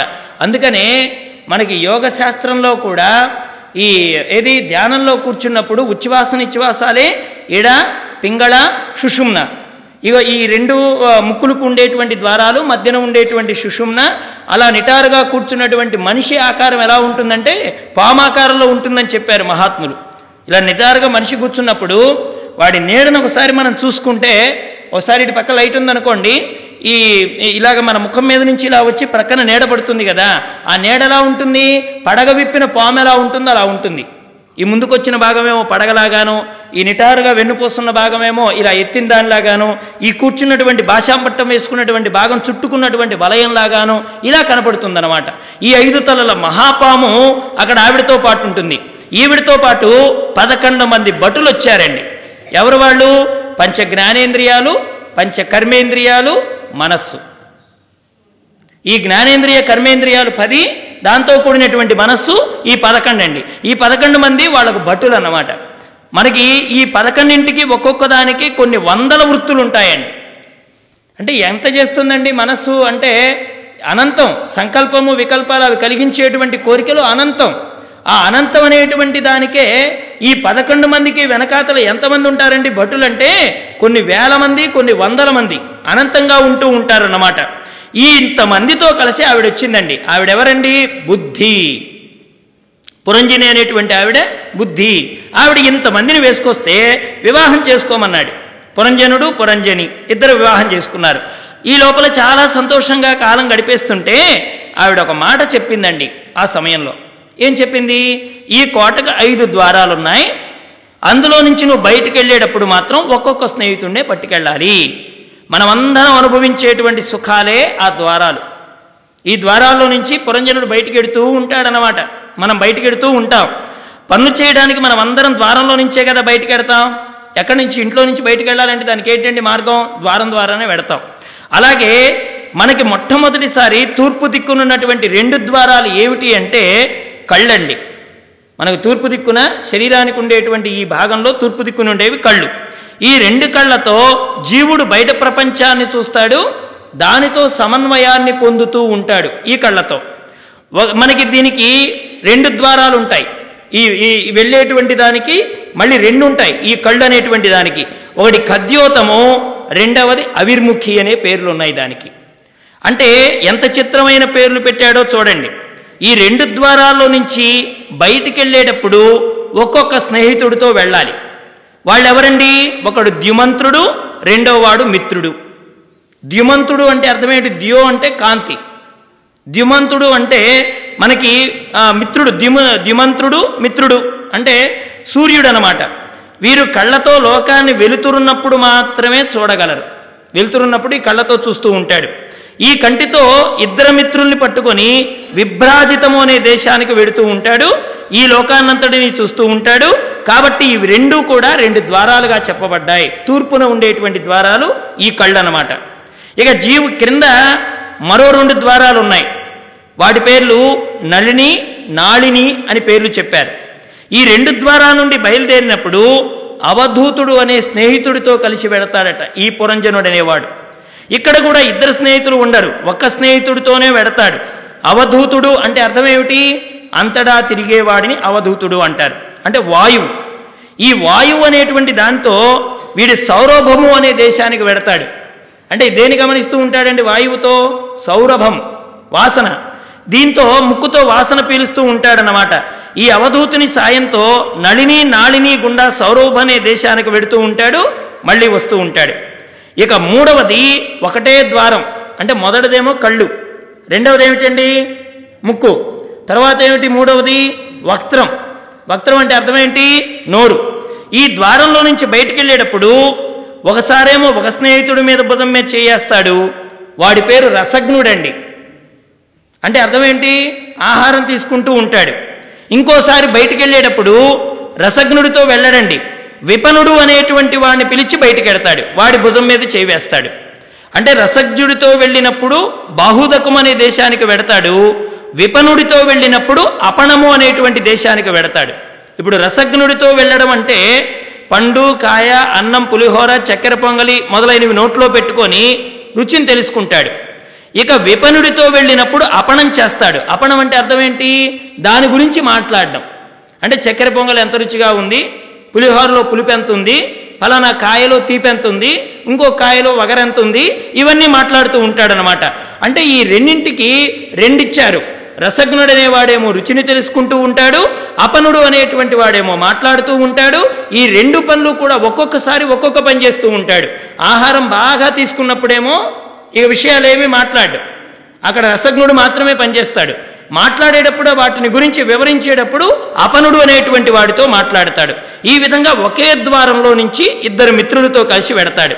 ఇక తరువాత కుడిపక్క ఒక దా ఒక ద్వారం ఉంటుందండి. మనకి కుడిపక్క కుడి చెవి ఉంటుంది ఈ ఎడమ వైపున ఎడమ చెవి ఉంటుంది. ఇప్పుడు ఈ కుడిపక్క ఉండేటువంటి ద్వారం పేరు పితృహు అని పేరండి దీనికి. ఈ కుడి చెవికి పితృహు అని పేరు. ఈ ద్వారంలో నుంచి ఒకే స్నేహితుడితో బయటికి వెళ్ళాలి వాడి పేరు శృతిధరుడు అని చెప్పారండి. శృతిధరుడు అంటే ఎవరు? వేదం అన్నమాట. అంటే దీనితో వెళ్ళినప్పుడు పాంచాల రాజ్యానికి వెడతాడట ఈ పురంజనుడు. పాంచాల రాజ్యం అంటే అర్థం ఏమిటి? వేదంలో పూర్వభాగమైనటువంటి కర్మలు చేసి ఇక్కడ సుఖాల్ని స్వర్గాది భోగాల్ని కోరుతూ ఉంటాడు. పుణ్యమైపోయాక క్రిందికి తోయబడుతూ ఉంటాడు. ఈ వేదంలో చెప్పబడినటువంటి దాని ద్వారా వినేటువంటి వాడు ఈ చెవండి. చాలా కాలం ఒక గొప్ప గురువు గనక దొరికితే అప్పుడు మాత్రమే వీడు ఎడమ చెవి ద్వారంలో నుంచి బయటకు వస్తాడు. ఇప్పుడు కూడా శృతిధరుడి మీదనే చేయి వేసుకొని బయటికి వస్తాడు. ఉత్తర పాంచాల రాజ్యానికి వెడతాడు. ఉత్తర పాంచాల రాజ్యం అంటే నివృత్తి మార్గం అండి. అంటే ఈ చెవి ద్వారానేమో పుణ్యానికి సంబంధించి భోగానికి సంబంధించి వింటూ ఉంటాడు. ఇది పితృహు అనేటువంటిది ఎంతో చెప్పబడింది. ఇక రెండవది ఎడమ చెవి అనమాట ఈ ఎడమ చెవి ఎప్పుడు వస్తుందంటే గొప్ప దు- గురువు దొరికినప్పుడే ఇగో ఈ ద్వారంలో నుంచి అతడు అంటే వినేటువంటి దానిలో ఉండేటువంటి వ్యత్యాసాలండి. అంటే వినడం అనేటువంటిది అందరికీ చెవులు ఒకే రకంగా ఉంటాయి కానీ ఒక్కొక్కళ్ళు ఒక్కొక్క ప్రధానమైన విషయాలను వినడానికి ఆసక్తి చూపిస్తూ ఉంటారు. మనం నిన్న చెప్పుకున్నాం సత్వగుణ ప్రధానమై వినేవాళ్ళు రజోగుణ ప్రధానమై వినేవాళ్ళు తామసిక పూరితమైన వినేవాళ్ళు మూడు రకాలైనటువంటి మార్గంలో వాళ్ళు ఉంటారు అని చెప్పుకున్నాం. అంటే ఉన్న చెవులందరూ కూడా ఒకే రకమైన విషయాలు వినరండి. కొంతమంది భోగాల మీద ఆసక్తి. ఏమంటూ ఉంటారు? ఏది చేస్తే పుణ్యం వస్తుందండి? ఏది చేస్తే మేము స్వర్గాది భోగాలు అనుభవిస్తాం? ఇంతకంటే కోటీశ్వరుడిగా పుట్టడానికి లేకపోతే అవ్వడానికో ఏ మార్గం ఉందో చెప్పండి. ఆ విషయాదులు ఎందు ఆసక్తి చూపిస్తూ ఉంటారు కొంతమంది. ఇంకొంతమంది ఏమంటారు? అనుభవించిన సుఖాలు చాలండి. అనుభవించిన భోగాలు చాలండి. మాకు నివృత్తి మార్గాన్ని ఉపదేశం చేయండి. ఓ మంచి మార్గాన్ని మాకు వినిపించండి అని కోరుకునే వాళ్ళు కొంతమంది ఉంటారు. అంటే చెవులు అన్నీ ఉన్నటువంటి వాళ్ళు ఒకే రకమైనటువంటి వినికిడి పని పట్ల ఆసక్తి ఉంటారు అని చెప్పడానికి వీల్లేదు. రకరకాలైన వాళ్ళు రకరకాలైన మాటలతో రకరకాలైన విషయాదుల పట్ల ఆసక్తి కలిగి ఉంటారన్నమాట. ఎప్పుడైతే వాడికి మంచి గురువు దొరుకుతాడో అప్పుడు ఎడమచెరి ద్వారంలో గుండానే బయటకు వస్తాడు అప్పుడు కూడా వీడు శృతిధరుడు మీదే చేయి వేస్తాడు. వేదం రెండు చెప్పిందండి. నువ్వు ఉన్నతమైనటువంటి భోగాలు పొందడానికి ఏ క్రియలు చెయ్యాలో కూడా చెప్పింది వేదమే. అసలు నివృత్తి మార్గాన ప్రయాణం చేసి మోక్షాన్ని అవలంబించడానికి కావలసినటువంటి దాన్ని చెప్పింది కూడా వేదమే. అయితే నువ్వు భోగాలు ఆశించి ఈ వైపుకు వెళ్ళిపోతావా? లేదా నివృత్తి మార్గంలో ప్రవేశించి మోక్ష మార్గం వైపుకు వెడతావా? అనేటువంటిది నీ మీద ఆధారపడింది. అక్కడ కూడా శృతిధరుడి మీదే చేయివేస్తాడు. వెంటనే బయటకు వస్తాడు అక్కడ ఉత్తర పాంచాల రాజ్యానికి చేరతాడు. ఈ వైపున వెళ్ళిపోయిన తర్వాత ఎటు వెడతాడండి ఆయన? అంటే ఈ మనకి ఈ కుడి చెడి వైపు చెవి వైపు నుంచి వెళ్ళేటప్పుడు ఆయన కేవలం పాంచాల రాజ్యానికి వెళతాడు.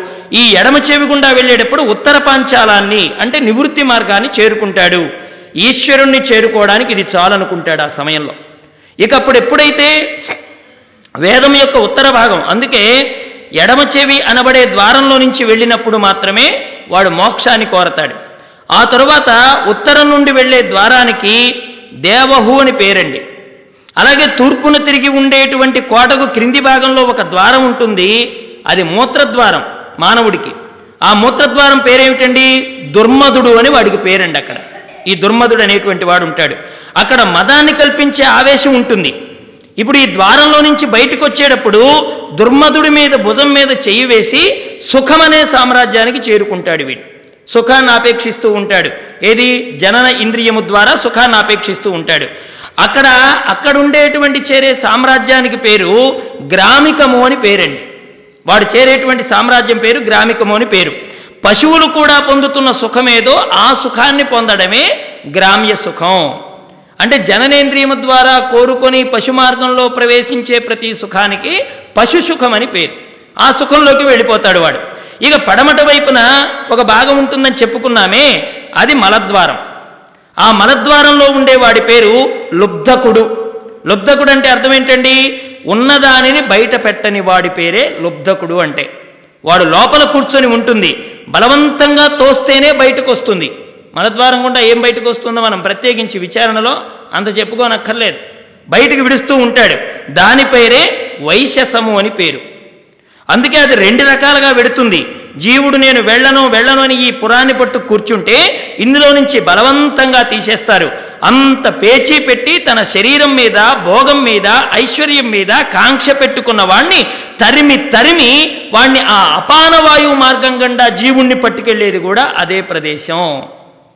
వీడిని వెళ్ళను వెళ్ళను అంటూ ఉంటాడట. ఇంత శరీరంలో ఇన్ని భోగాలు అనుభవిస్తూ ఇంత లతలు ఉండి ఇంత రత్నవేదిక ఉండి ఇంత పాన్పు ఉండి ఇంత పురంజని అనేటువంటి భార్య ఉండి నాకు ఇంత సైన్యం ఉండి నేను ఇంత దారం గుండా దీనిలో కూర్చొని ఉంటే నువ్వు నన్ను ఇప్పుడు వెళ్ళిపోమంటావు? నాన్ సెన్స్ ఇది నాది అంటాడట వాడు.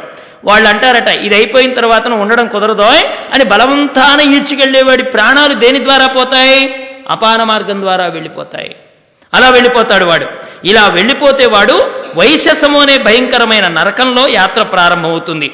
ఇన్ని ద్వారాలున్నాయి. ఇవి కాకుండా రాజ్యంలో ఎందరో ప్రజలున్నారయ్యా. అందులో ఇద్దరు కళ్ళు లేని వాళ్ళు ఉన్నారు వారు పుట్టుకతో అంధులు పురంజనుడు వారిద్దరి భుజాల మీద చేతులు వేస్తూ వెడుతూ ఉంటాడు. ఒక ఆయన మీద భుజం మీద చేయి వేస్తే ఆయన తీసుకెడుతూ ఉంటాడు. వాడు కళ్ళు లేనివాడు. ఆయన నడిపిస్తే ఈయన నడుస్తూ ఉంటాడు. అలా తీసుకెళ్ళే ఆయన్ని నిర్వాక్ అని పిలుస్తారు. ఇంకా కళ్ళు లేనివాడు ఇంకొకడు ఉంటాడు. ఆయన పేరు దిశకృత్. ఆయన భుజం మీద చేవేసి ఆయన ఏది చేయమంటే అది చేస్తూ ఉంటాడు. వాళ్ళిద్దరికీ కళ్ళు ఉండవు వీళ్ళిద్దరూ ఎవరు అంటే రంధ్రాలు లేనటువంటి కాళ్ళు గుడ్డివి. కాళ్ళకి రంధ్రాలు ఉండవు. ఈ రంధ్రాలు లేకుండానే ఇవి నడుస్తూ ఉంటాయి. కాళ్ళు లేకుండా ఉండే అందరూ ఎవరు అంటే మొదటివాడు కాళ్ళు చెప్పారన్నమాట. వాడు ఏం చేస్తూ ఉంటాడు? ఎడు తీసుకు పెడితే అటు తీసుకెళ్తూ ఉంటాడు. భాగవతాన్ని వినడానికి వెళ్ళమన్నా వెడతాయి. దేవాలయానికి వెళ్ళమన్నా వెడతాయి. చూడకూడని ప్రదేశానికి వెళ్ళమన్నా వెడతాయి. వీటి కళ్ళు లేవు. ఎక్కడికి తీసుకెళ్ళమంటే అక్కడికి తీసుకెడతాయి. ఇంకొక అంధుడి మీద చేవేసి వాడు చెప్పినవి చేస్తూ ఉంటాడు. చేసేవేమిటండి చేతులు. చేతులు కళ్ళున్నాయా? అంటే కళ్ళు కాళ్ళు వీళ్ళిద్దరికీ కళ్ళు లేవు. ఈ రెండింటికి. ఈ కళ్ళు లేని వాడి మీద ఈ పురంజనుడు చేతులు వేశాడు. చేతులు వేసి ఏం చేస్తున్నాడు? ఇవి ఇవి నడిచిన చోటకు వాడు నడుస్తున్నాడు. అలాగే కళ్ళు లేనివాడు చెప్పిన పనులు చేస్తున్నాడు. చేసేదెవడు? ఇగో ఈ కర్మలు.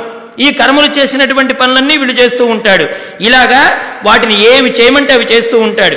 భగవంతుని పూజ చేయమంటే పూజ చేస్తాయి ప్రసాదం పుచ్చుకోమంటే పుచ్చుకుంటాయి నమస్కారం చేయమంటే చేస్తాయి దిక్కుమాలిన పనులు చేయమన్నా చేస్తాయి. చేతులకు అటువంటి లక్షణాలు ఉన్నాయి పట్టు పురుగు ఎలాగైతే తన నోటిలో నుంచి వచ్చిన పట్టుతో గూడు కట్టుకొని పట్టుకాయలో పడుకోనుంటుందో ఉంటుందో ఆ పురుగు చుట్టూ ఉన్న దారం మీద ఒకడు కన్నేస్తాడు. కన్నేసిన వాడు ఏం చేస్తాడు? పట్టుకాయ లోపల ఉన్న పురుగు చచ్చిపోవాలి దారం దక్కాలి. నేరుగా దారానికి వస్తే దారం ముక్కలైపోతుంది కాబట్టి ఈ పట్టుకాయను తీసుకువెళ్ళి మరుగుతున్న నీళ్ళల్లో వేస్తాడు. అప్పుడు లోపలున్న పురుగు తాను కట్టుకున్న గూటిలో తానే ఉడికి ఉడికి చచ్చిపోతుంది. అప్పుడు వీడేం చేస్తాడు? ఒక కండెకు పెట్టి దారానంతా ఒలి చేసుకుంటాడు. కాయల్ని కాకులకు విసిరేస్తాడు.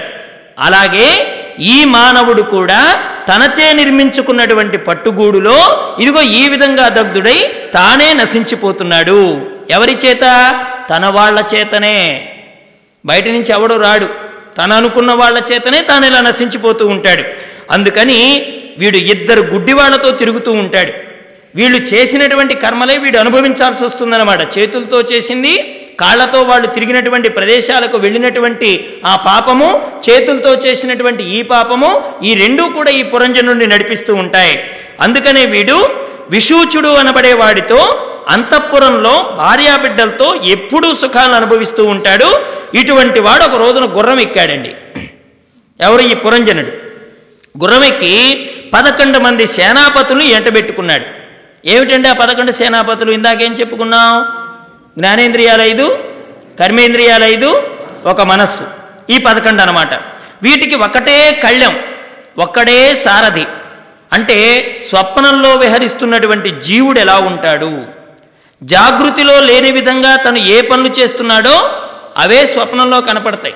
స్వప్నం అనేటువంటిది ఎలా ఉంటుందంటే జాగ్రత్త అవస్థలో మనం ఏది చేస్తామో అవి మనకు స్వప్నంలో వస్తూ ఉంటాయన్నమాట.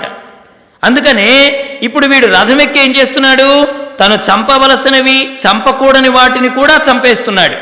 అనగా తాను చెయ్యవలసినవి చెయ్యకూడనివి అన్ని పనులు వీడు చేస్తున్నాడు. చంపకూడని వాటిని చంపడం వల్ల అవి పగబట్టాయి. పగబట్టినటువంటి జంతువులు ఏం చేశాయి? ఇనుప కొమ్ములు ధరించి కూర్చున్నాయి. వీడెప్పుడు కోటలో నుంచి బయటకు వస్తాడా వీడి పని పడదామా అని ఎదురు చూస్తున్నాయి అనగా చెయ్యకూడని పనులు పాపాలు చేసినటువంటి ఈ జీవుడు గనక శరీరంలో నుంచి బయటకు వస్తే కట్టి కూడపడానికి సిద్ధంగా ఉన్న జీవులే వాడు చంపగా చంపడానికి సిద్ధమై దెబ్బతిన్నటువంటి జీవులు ఎదురు చూస్తూ ఉన్నాయి వాడి కోసం. అంటే మానవుడు ఏం చేస్తున్నాడండి? నవ్వుతూ పాపాలు చేస్తూ ఏడుస్తూ అనుభవించవలసిన రోజు ఒకటి వస్తుందనే విషయాన్ని మర్చిపోతున్నాడు. తాను చేసిన దుష్కర్మలే తనను బాధిస్తున్నాయనేటువంటి దాన్ని తాను గుర్తించలేకపోతున్నాడు అన్నమాట ఈ రథంలో సారీ స్వారీ చేస్తున్నాడు ఇదే సుఖం అనుకుంటున్నాడు ఈ వాటిని భటులు ఐదుగురు ఐదుగురు జ్ఞానేంద్రియాలు ఐదుగురు కర్మేంద్రియాలు వాటితో కూడిన మనస్సు వీటి పట్ల విహరిస్తూ చేయకూడని పనులు ఈ కరచరణాదుల ద్వారా చేస్తూ కళ్ళు లేనటువంటి వాడి మీద చెయ్యి వేసి నడిచినటువంటి వాడు అంధమార్గంలో ప్రయాణం చేసినట్టుగా ఇష్టం వచ్చినవి చేస్తూ ఇష్టం వచ్చిన చోటికి నడుస్తూ పాపాలన్నీ మూటగట్టుకొని వాడు చేసిన పాపకర్మలు మొత్తం బయట కూర్చొని వీడి కోసం ఎదురు చూస్తూ ఉన్నాయి. ఎప్పుడు? వీడెప్పుడు ఈ కోటలో నుంచి బయటకు వస్తాడా మేము వీడి ప్రాణాలు ఎప్పుడు తీస్తామా? అని బయటకు ఉన్నాయి. అంటే ఇప్పుడు వీడు బయటకు వచ్చాడండి ఇప్పుడు చూడండి వాడు బయటకు వచ్చిన తర్వాత ఏం చేస్తున్నాడంటే అయ్యో భార్యను చూశాడు ఒక్కసారి. నిన్ను విడిచిపెట్టి వెళ్ళిపోయాను కదా నువ్వు బాగున్నావా? అన్నాడు. ఆవిడేమో అలకా గృహంలో ఉంది. అంటే మరలా సాత్విక బుద్ధి ఎందు ప్రవేశించాడు వాడు. ఇలా ఉండగా ఉండగా కొన్నాళ్ళకు ఆవిడ చాలా పెద్దదైపోతుందేమోనని అనుమానం వచ్చింది. మెల్లమెల్లగా మెల్లమెల్లగా బుద్ధి ఎందు స్మృతి తప్పుతుంది వాడికి. వీడికి అనుమానం రాగానే ఒక రోజున స్నానం చేసి ఉజ్వలం అనే వస్త్రం కట్టుకొని వచ్చిందండి ఈ పురంజని. అబ్బో మా ఆవిడికి యవ్వనం తరగడం ఏమిటి అని అనుకొని మళ్ళీ కౌగులించుకున్నాడు. ఉజ్వలము అంటే తన బుద్ధి ఎందు తనకు కలిగిన భ్రాంతి. అన్నీ మర్చిపోతూ ఉంటాడు. ఒక్కటి జ్ఞాపకం ఉండదు. అంటే ఒక వయస్సు వచ్చేటప్పటికి చాలామంది ద్వారా అంటూ అంటూ ఉంటాం. ఏమిటోనండి ఇంతకు ముందున్న విషయాలు ఏవి ఇప్పుడు గుర్తుకుండడం లేదు. మర్చిపోయానండి. ఆ మర్చిపోయిన విషయం ఇప్పుడు బయటకు వచ్చిన తర్వాత గుర్తొచ్చిందండి.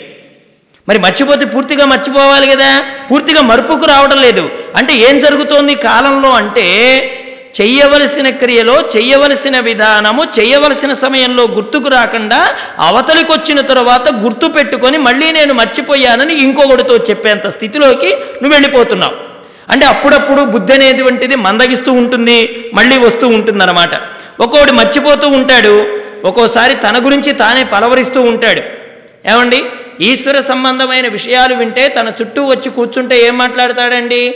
నారాయణుడిలాగా నరసింహుడిలాగా మత్స్యావతారం ఇలాగా కూర్మావతారం ఇలాగా అంటాడు. ఏమీ లేకుండా జీవితాన్ని గడిపిన మంచంలో కూర్చున్న వాడి దగ్గరికి వెడితే ఏం చేస్తాడండి? రాజీవ్ గాంధీ ఇచ్చేశాడు ఇందిరాగాంధీ ఇది చేసింది ఎన్టీ రామారావు ఇన్ని రోజులు చేశాడు నాదెండ్ల భాస్కర్రావు ఈ పని చేశాడు మర్రి చెన్నారెడ్డి ఇన్నాళ్ళు ఎక్కాడు ఏమిటండి దీనివల్ల ప్రయోజనం? అక్కడ ఏమైనా జ్ఞానం వస్తుందా? అప్పుడు వీడు అనుకుంటాడు ఈ పెద్ద ఆయన ఎప్పుడు వదిలిపెడతాడో ఏమో. పోతే బాగుండదని కూర్చున్నాను కానీ అయ్యో వదిలిపెట్టేట్లేడు. పోతే మర్యాదగా ఉండదేమో పోకపోతే నేను నేనుగా ఉండనేమో. ఇది ఒక భయం. మళ్ళీ అక్కడి నుంచి పోవాలంటే భయం. కానీ ఈశ్వర సంబంధమైనటువంటి జ్ఞానం గనక నీ నోటి నుంచి వచ్చిందనుకోండి కూర్చున్నాడా వాడు బాగుపడిపోతాడు. చెప్పావా నువ్వు ఉద్ధరణకు గురి అవుతావు. వాడు వినకపోయినా కానీ నిన్ను నువ్వు బాగు చేసుకోవడానికి తత్వం పనికొస్తుంది. వాడు వినకుండా వెళ్ళిపోయినందువల్ల నష్టం వాడికి జరుగుతుందేమో కానీ నీకు జరగదు సుమా. ఇది భగవద్విచారణలో ఉన్న గొప్ప విశేషం. నువ్వు భగవంతుణ్ణి పట్టుకుంటే అంత్యకాలంలో నీకేమొస్తుందంటే అవే విషయాలు వాళ్ళతో మాట్లాడతావు. దీనివల్ల నీకు ప్రయోజనం ఉంటుంది. నీవు ఉత్తరోత్తర నీకు వచ్చేటువంటి ఆలోచనలు కానీ ఉత్తరోత్తర నీకు మరుపుకు గురివయ్యేటువంటి అంశాలు కానీ ఇటువంటి వాళ్ళతో మాట్లాడుతూ ఉన్నప్పుడు ఏం జరుగుతుందండి? ఇంకా మనకి పాత విషయాలన్నీ జ్ఞాపకానికి వస్తూ ఉంటాయి విచారణ వస్తూ ఉంటుంది తత్వం బోధపడుతుంది శరీరం మీద భ్రాంతి తొలగిపోతుంది చేరవలసిన గమ్యాన్ని గురించి ఒక స్థిరత్వం ఏర్పడుతుంది బుద్ధిని ఎక్కడ చేర్చాలో అక్కడ చేర్చుతాడు సరైనటువంటి ఈశ్వర యొక్క అనుగ్రహాన్ని తాను అనుభవిస్తూ ఉంటాడు పరమేశ్వర తత్వంలో జీవితం లయించిపోతుంది మోక్షానికి వాడు చేరుకోవడానికి సన్నద్ధం చేసుకుంటాడు. ఇది విచారణ వాడి జీవితాన్ని అలా ఉపయోగించుకున్నందుకు వాడు పొందేటువంటి ఆనందం. అలా కాకుండా కేవలం వాడు విషయాదుల్లో పడిపోయాడు అనుకోండి వచ్చినాడు దండం పెడతాడు. ఇంకో మనతో ఏం చెప్తాడు తెలుసా? మీరు ఇదిగో ఆయన దగ్గరికి పోబాకండి. ఆయన ఒట్టి బుర్ర తింటాడండి బాబు ఇప్పటిదాకా గంట అవుతుంది నన్ను పట్టేసి. అలా పట్టేశాడు మీరు పోకండి అని చెప్తాడు. అంటే ఇక ఎంత జుగుప్సాకరమైనటువంటి ఆలోచన అంటే ఆ- ఆ విషయంలో మనం ఇక మాట్లాడకూడదు ఆ విషయాల గురించి. అంటే ఇక ఇలా వెళ్ళిపోతూ ఉంటే ఇంకెప్పటికీ నువ్వు బయటపడేది? అందువల్ల ఇటువంటి స్థితిలో మెల్లమెల్లగా ఇలా జరుగుతూ ఉంటుందండి. మర్చిపోతూ ఉంటాడు గుర్తు చేసుకుంటాడు ఇది చెయ్యాలి అనుకుని పట్టుబట్టిన విషయమే మర్చిపోతుంటాడు ఒక్కోసారి. అయ్యో ఈ రోజున ఫలానా తారీఖ? చూశారా? నా పుట్టినరోజు నేనే మర్చిపోయాను అంటాడు అసలు పుట్టినరోజు మర్చిపోయినా పర్వాలేదు వచ్చిందెందుకో గుర్తుపెట్టుకుంటే చాలు. ఇవన్నీ వచ్చినాయన్నీ మర్చిపోయినా పర్వాలేదు ఈ దినాలన్నీ మర్చిపోయినా నీకు తద్దినం పెట్టే రోజు అంటూ ఒకటి ఉంటుంది. నువ్వు దినాలు మర్చిపోతే మర్చిపోవచ్చు. ఒక రోజు వాడు మాత్రం గుర్తుపెట్టుకుంటాడు ఫలానా తేదీ పునర్వసు నక్షత్రం శుద్ధ ఏకాదశి మా తాతగారు డుగ్గుమన్న రోజు. వాడు మాత్రం తప్పక పిండం పెట్టడానికి ఇది మాత్రం గట్టిగా గుర్తుపెట్టుకుంటాడు. నువ్వు మాత్రం ఒకటి గుర్తుపెట్టుకోవాలి. ఏమిటి? నేను వచ్చిన వాడిని వెళ్ళే లోపు నా స్థానం ఏదో నేను తెలుసుకోవాలి. ఎక్కడి నుంచి వచ్చానో అక్కడికి చేరినప్పుడే నాకు చిత్తశాంతి లభిస్తుంది సుమా. యద్గత్వాన్ అనివర్తంతే తద్ధామ పరమమ్మమ. ఎక్కడికి వెడితే మళ్ళీ తిరిగి రాకుండా ఉండేటువంటి స్థానం అయి ఉంటుందో అది నా చోటు అయిందే తప్ప ఇదిగో వచ్చి పోయేటువంటి చోటులు నావి కావు సుమా. గర్భాలు మారడం నాకున్నటువంటి ఇది అవసరం కాదు. ఇప్పటికి ఎన్ని గర్భాలు మారానో ఎన్ని యోనుల్లో చొరబడ్డానో ఎన్ని అవస్థలు చూశానో ఎన్ని సౌందర్యాన్ని అనుభవించానో అని ఈ ఈ విషయంలోకి వాడు స్ఫురణకు రావాలంటుంది భాగవతం. ఇప్పుడు ఇలా జరుగుతూ ఉంటే చండవేగుడు అనబడే గంధర్వుడు ఒకడున్నాడండి ఈ అవస్థలోకి వచ్చేసాడు వాడు. పురంజని పురంజనుడు తర్వాత పదకొండు మంది భటులు ఐదు తలల మహాసర్పం వీటన్నింటితో ప్రయాణం ఐదు ద్వారాలు వాటితో ఒక్కొక్క ఇంద్రియం ద్వారా బయటికి వెళ్ళడం వాడు అనుభవించినటువంటి రసజ్ఞత బుద్ధి కూడా ఇక బాగా ఏది గుర్తుంచుకోవలసిన విషయాలు కూడా మర్చిపోయేటువంటి స్థితిలోకి రావడం మర్చిపోయానన్న విషయం కూడా గుర్తుకు తెచ్చుకొని బాధపడడం ఇలా వాడు కాలాన్ని ఈడుస్తున్న సందర్భంలో చండవేగుడు అనేవాడు ఒకడు వస్తాడు.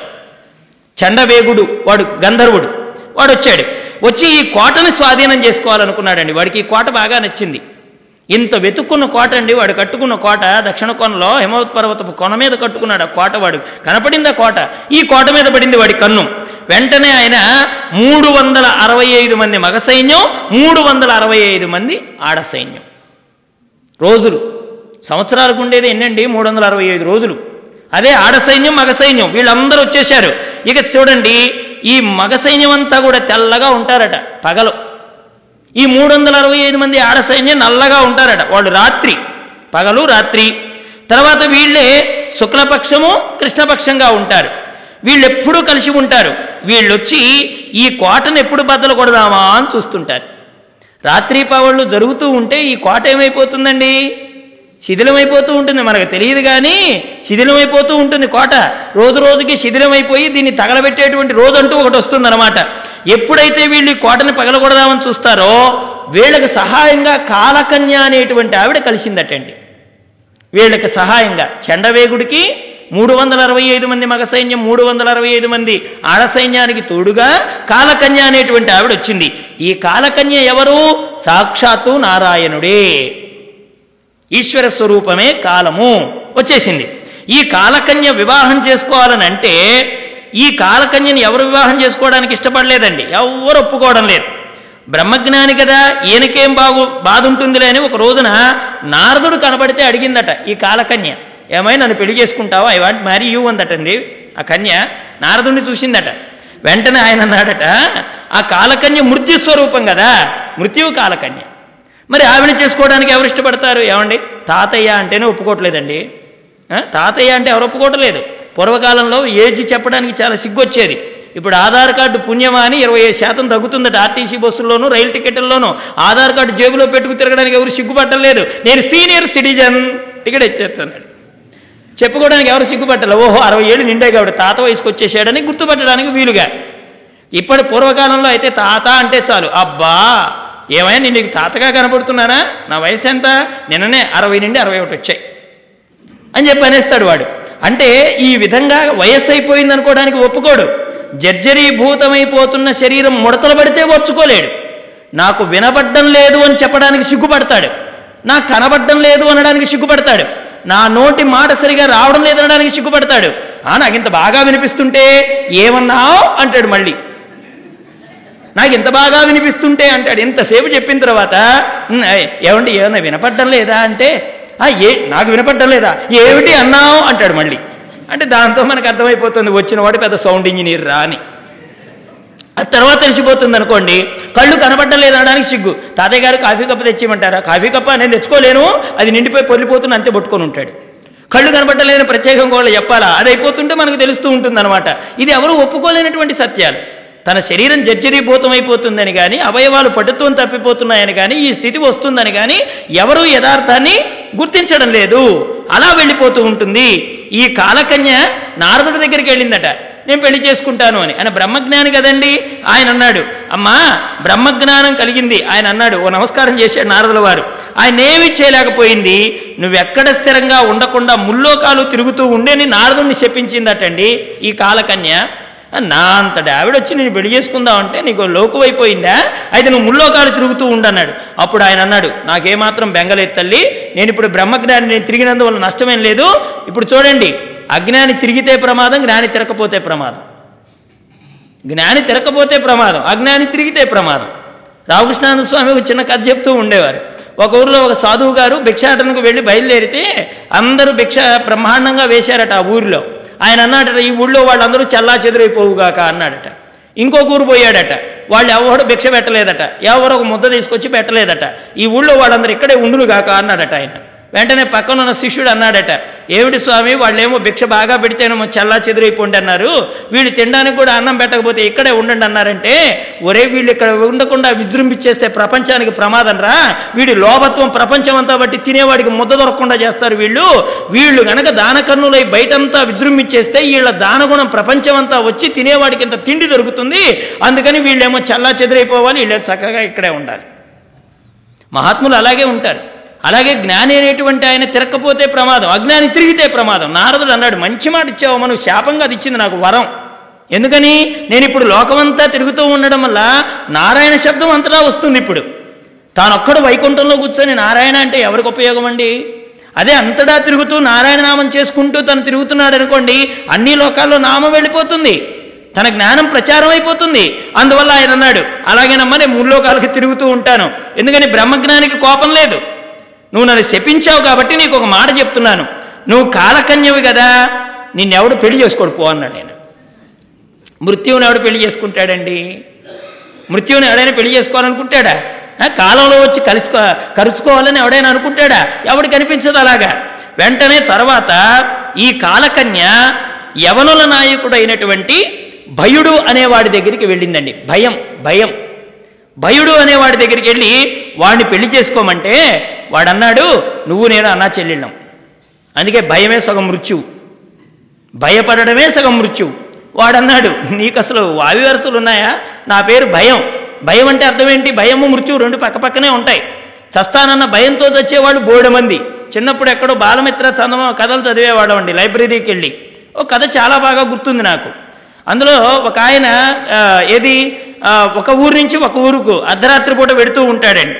ఆ వెడుతూ ఉన్న సమయంలో వాళ్ళ ఊరికి ఇతను వచ్చిన సంతకి మధ్యలో ఒక వనం దాటి వెళ్ళాలన్నమాట. ఈత చెట్లు బాగా ఉంటాయి చూడండి ఈత వనం. ఆ ఈత వనాన్ని దాటుకుంటూ వెడితేనే తన ఊరికి చేరుకుంటాడు. వీడేమో సంతకొచ్చాడు. సంతకొచ్చిన వాడికి చీకటి పడిపోయింది.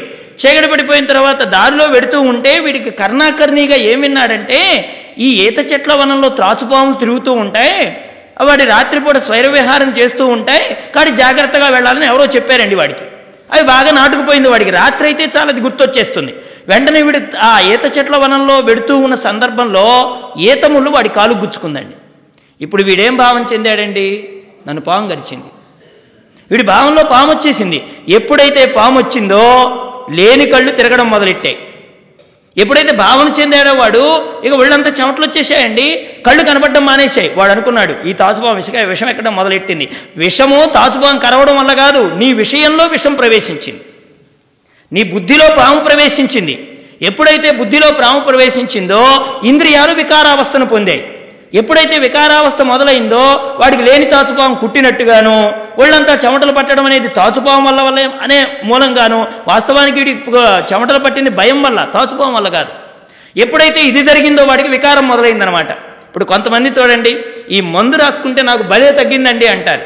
మనకు మందు మీద విశ్వాసం కాదు ఈడు వాడాడు తగ్గిందంటే బ్రహ్మాండం అయి ఉంటుంది. మనకు వీడి మీద విశ్వాసం. వెంటనే ఏం చేస్తాం ఆ మందు నాకు కూడా ఇస్తావా? అని అడుగుతాం.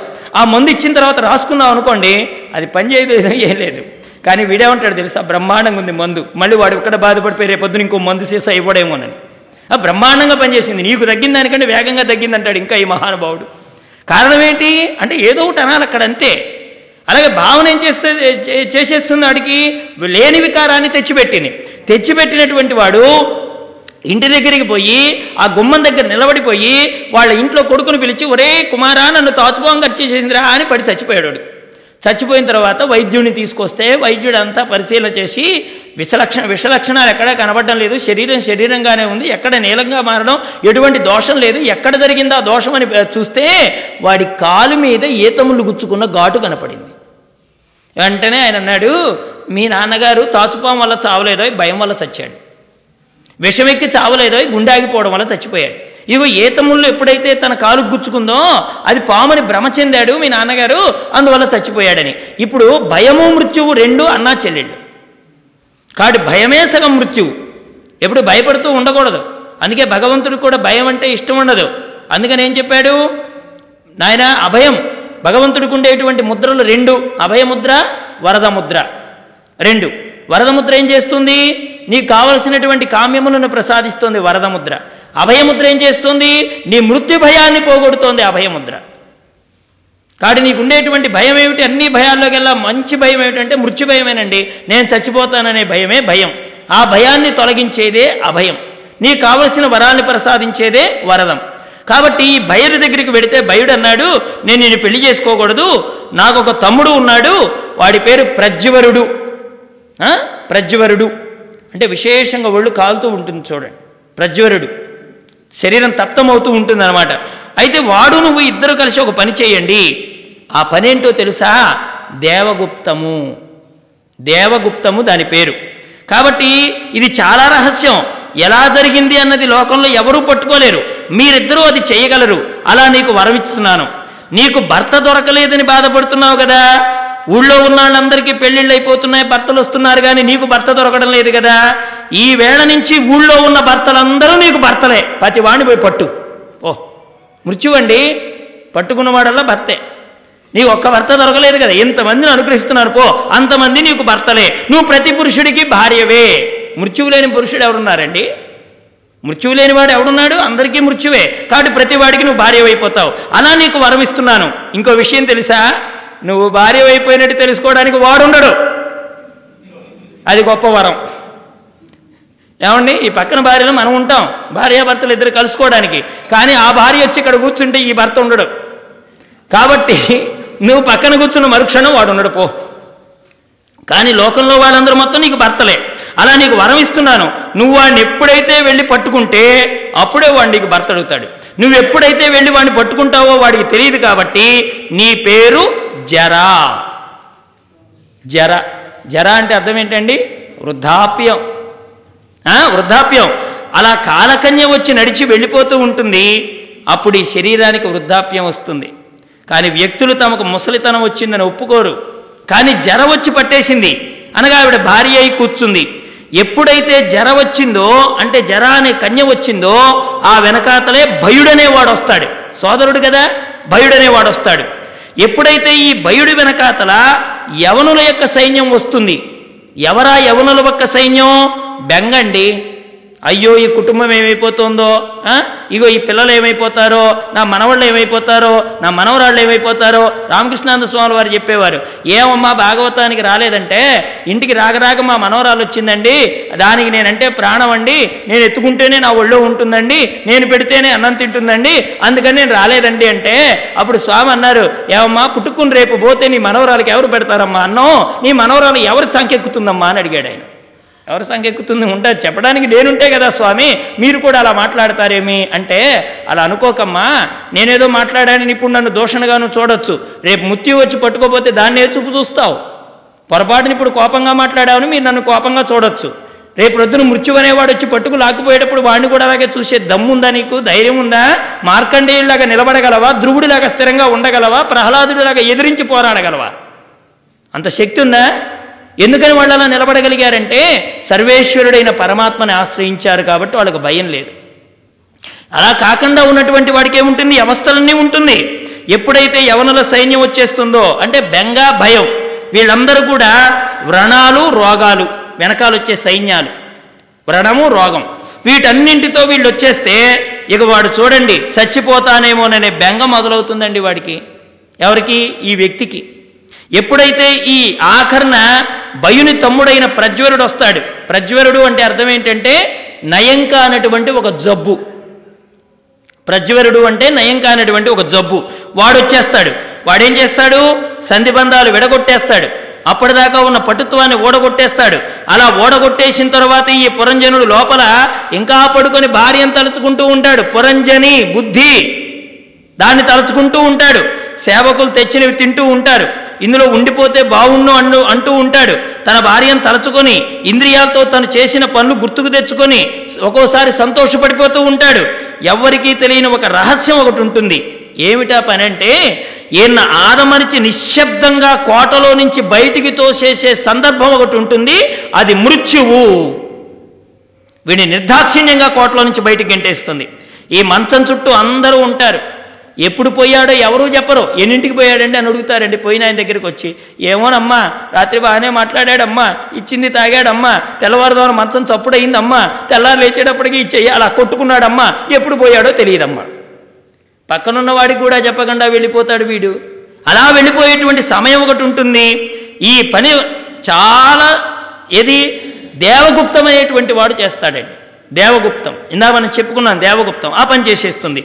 ఎప్పుడైతే ప్రజ్వరుడు భయుడు యవనులు జరలు కలిసి ఈ దేవగుప్త కార్యాన్ని నిర్వహిస్తారు. ఆఖరణ ఈ పురంజనుడు బయటకు వెళ్ళిపోయినప్పుడు ఐదు పడగల పాము కూడా బయటికి వెళ్ళిపోతుంది. ఏమిటండి ఐదు పడగల పాము? ప్రాణ అపాన వ్యాన ఉదాన సమానమనేటువంటి వాయువులు వెళ్ళిపోతాయి.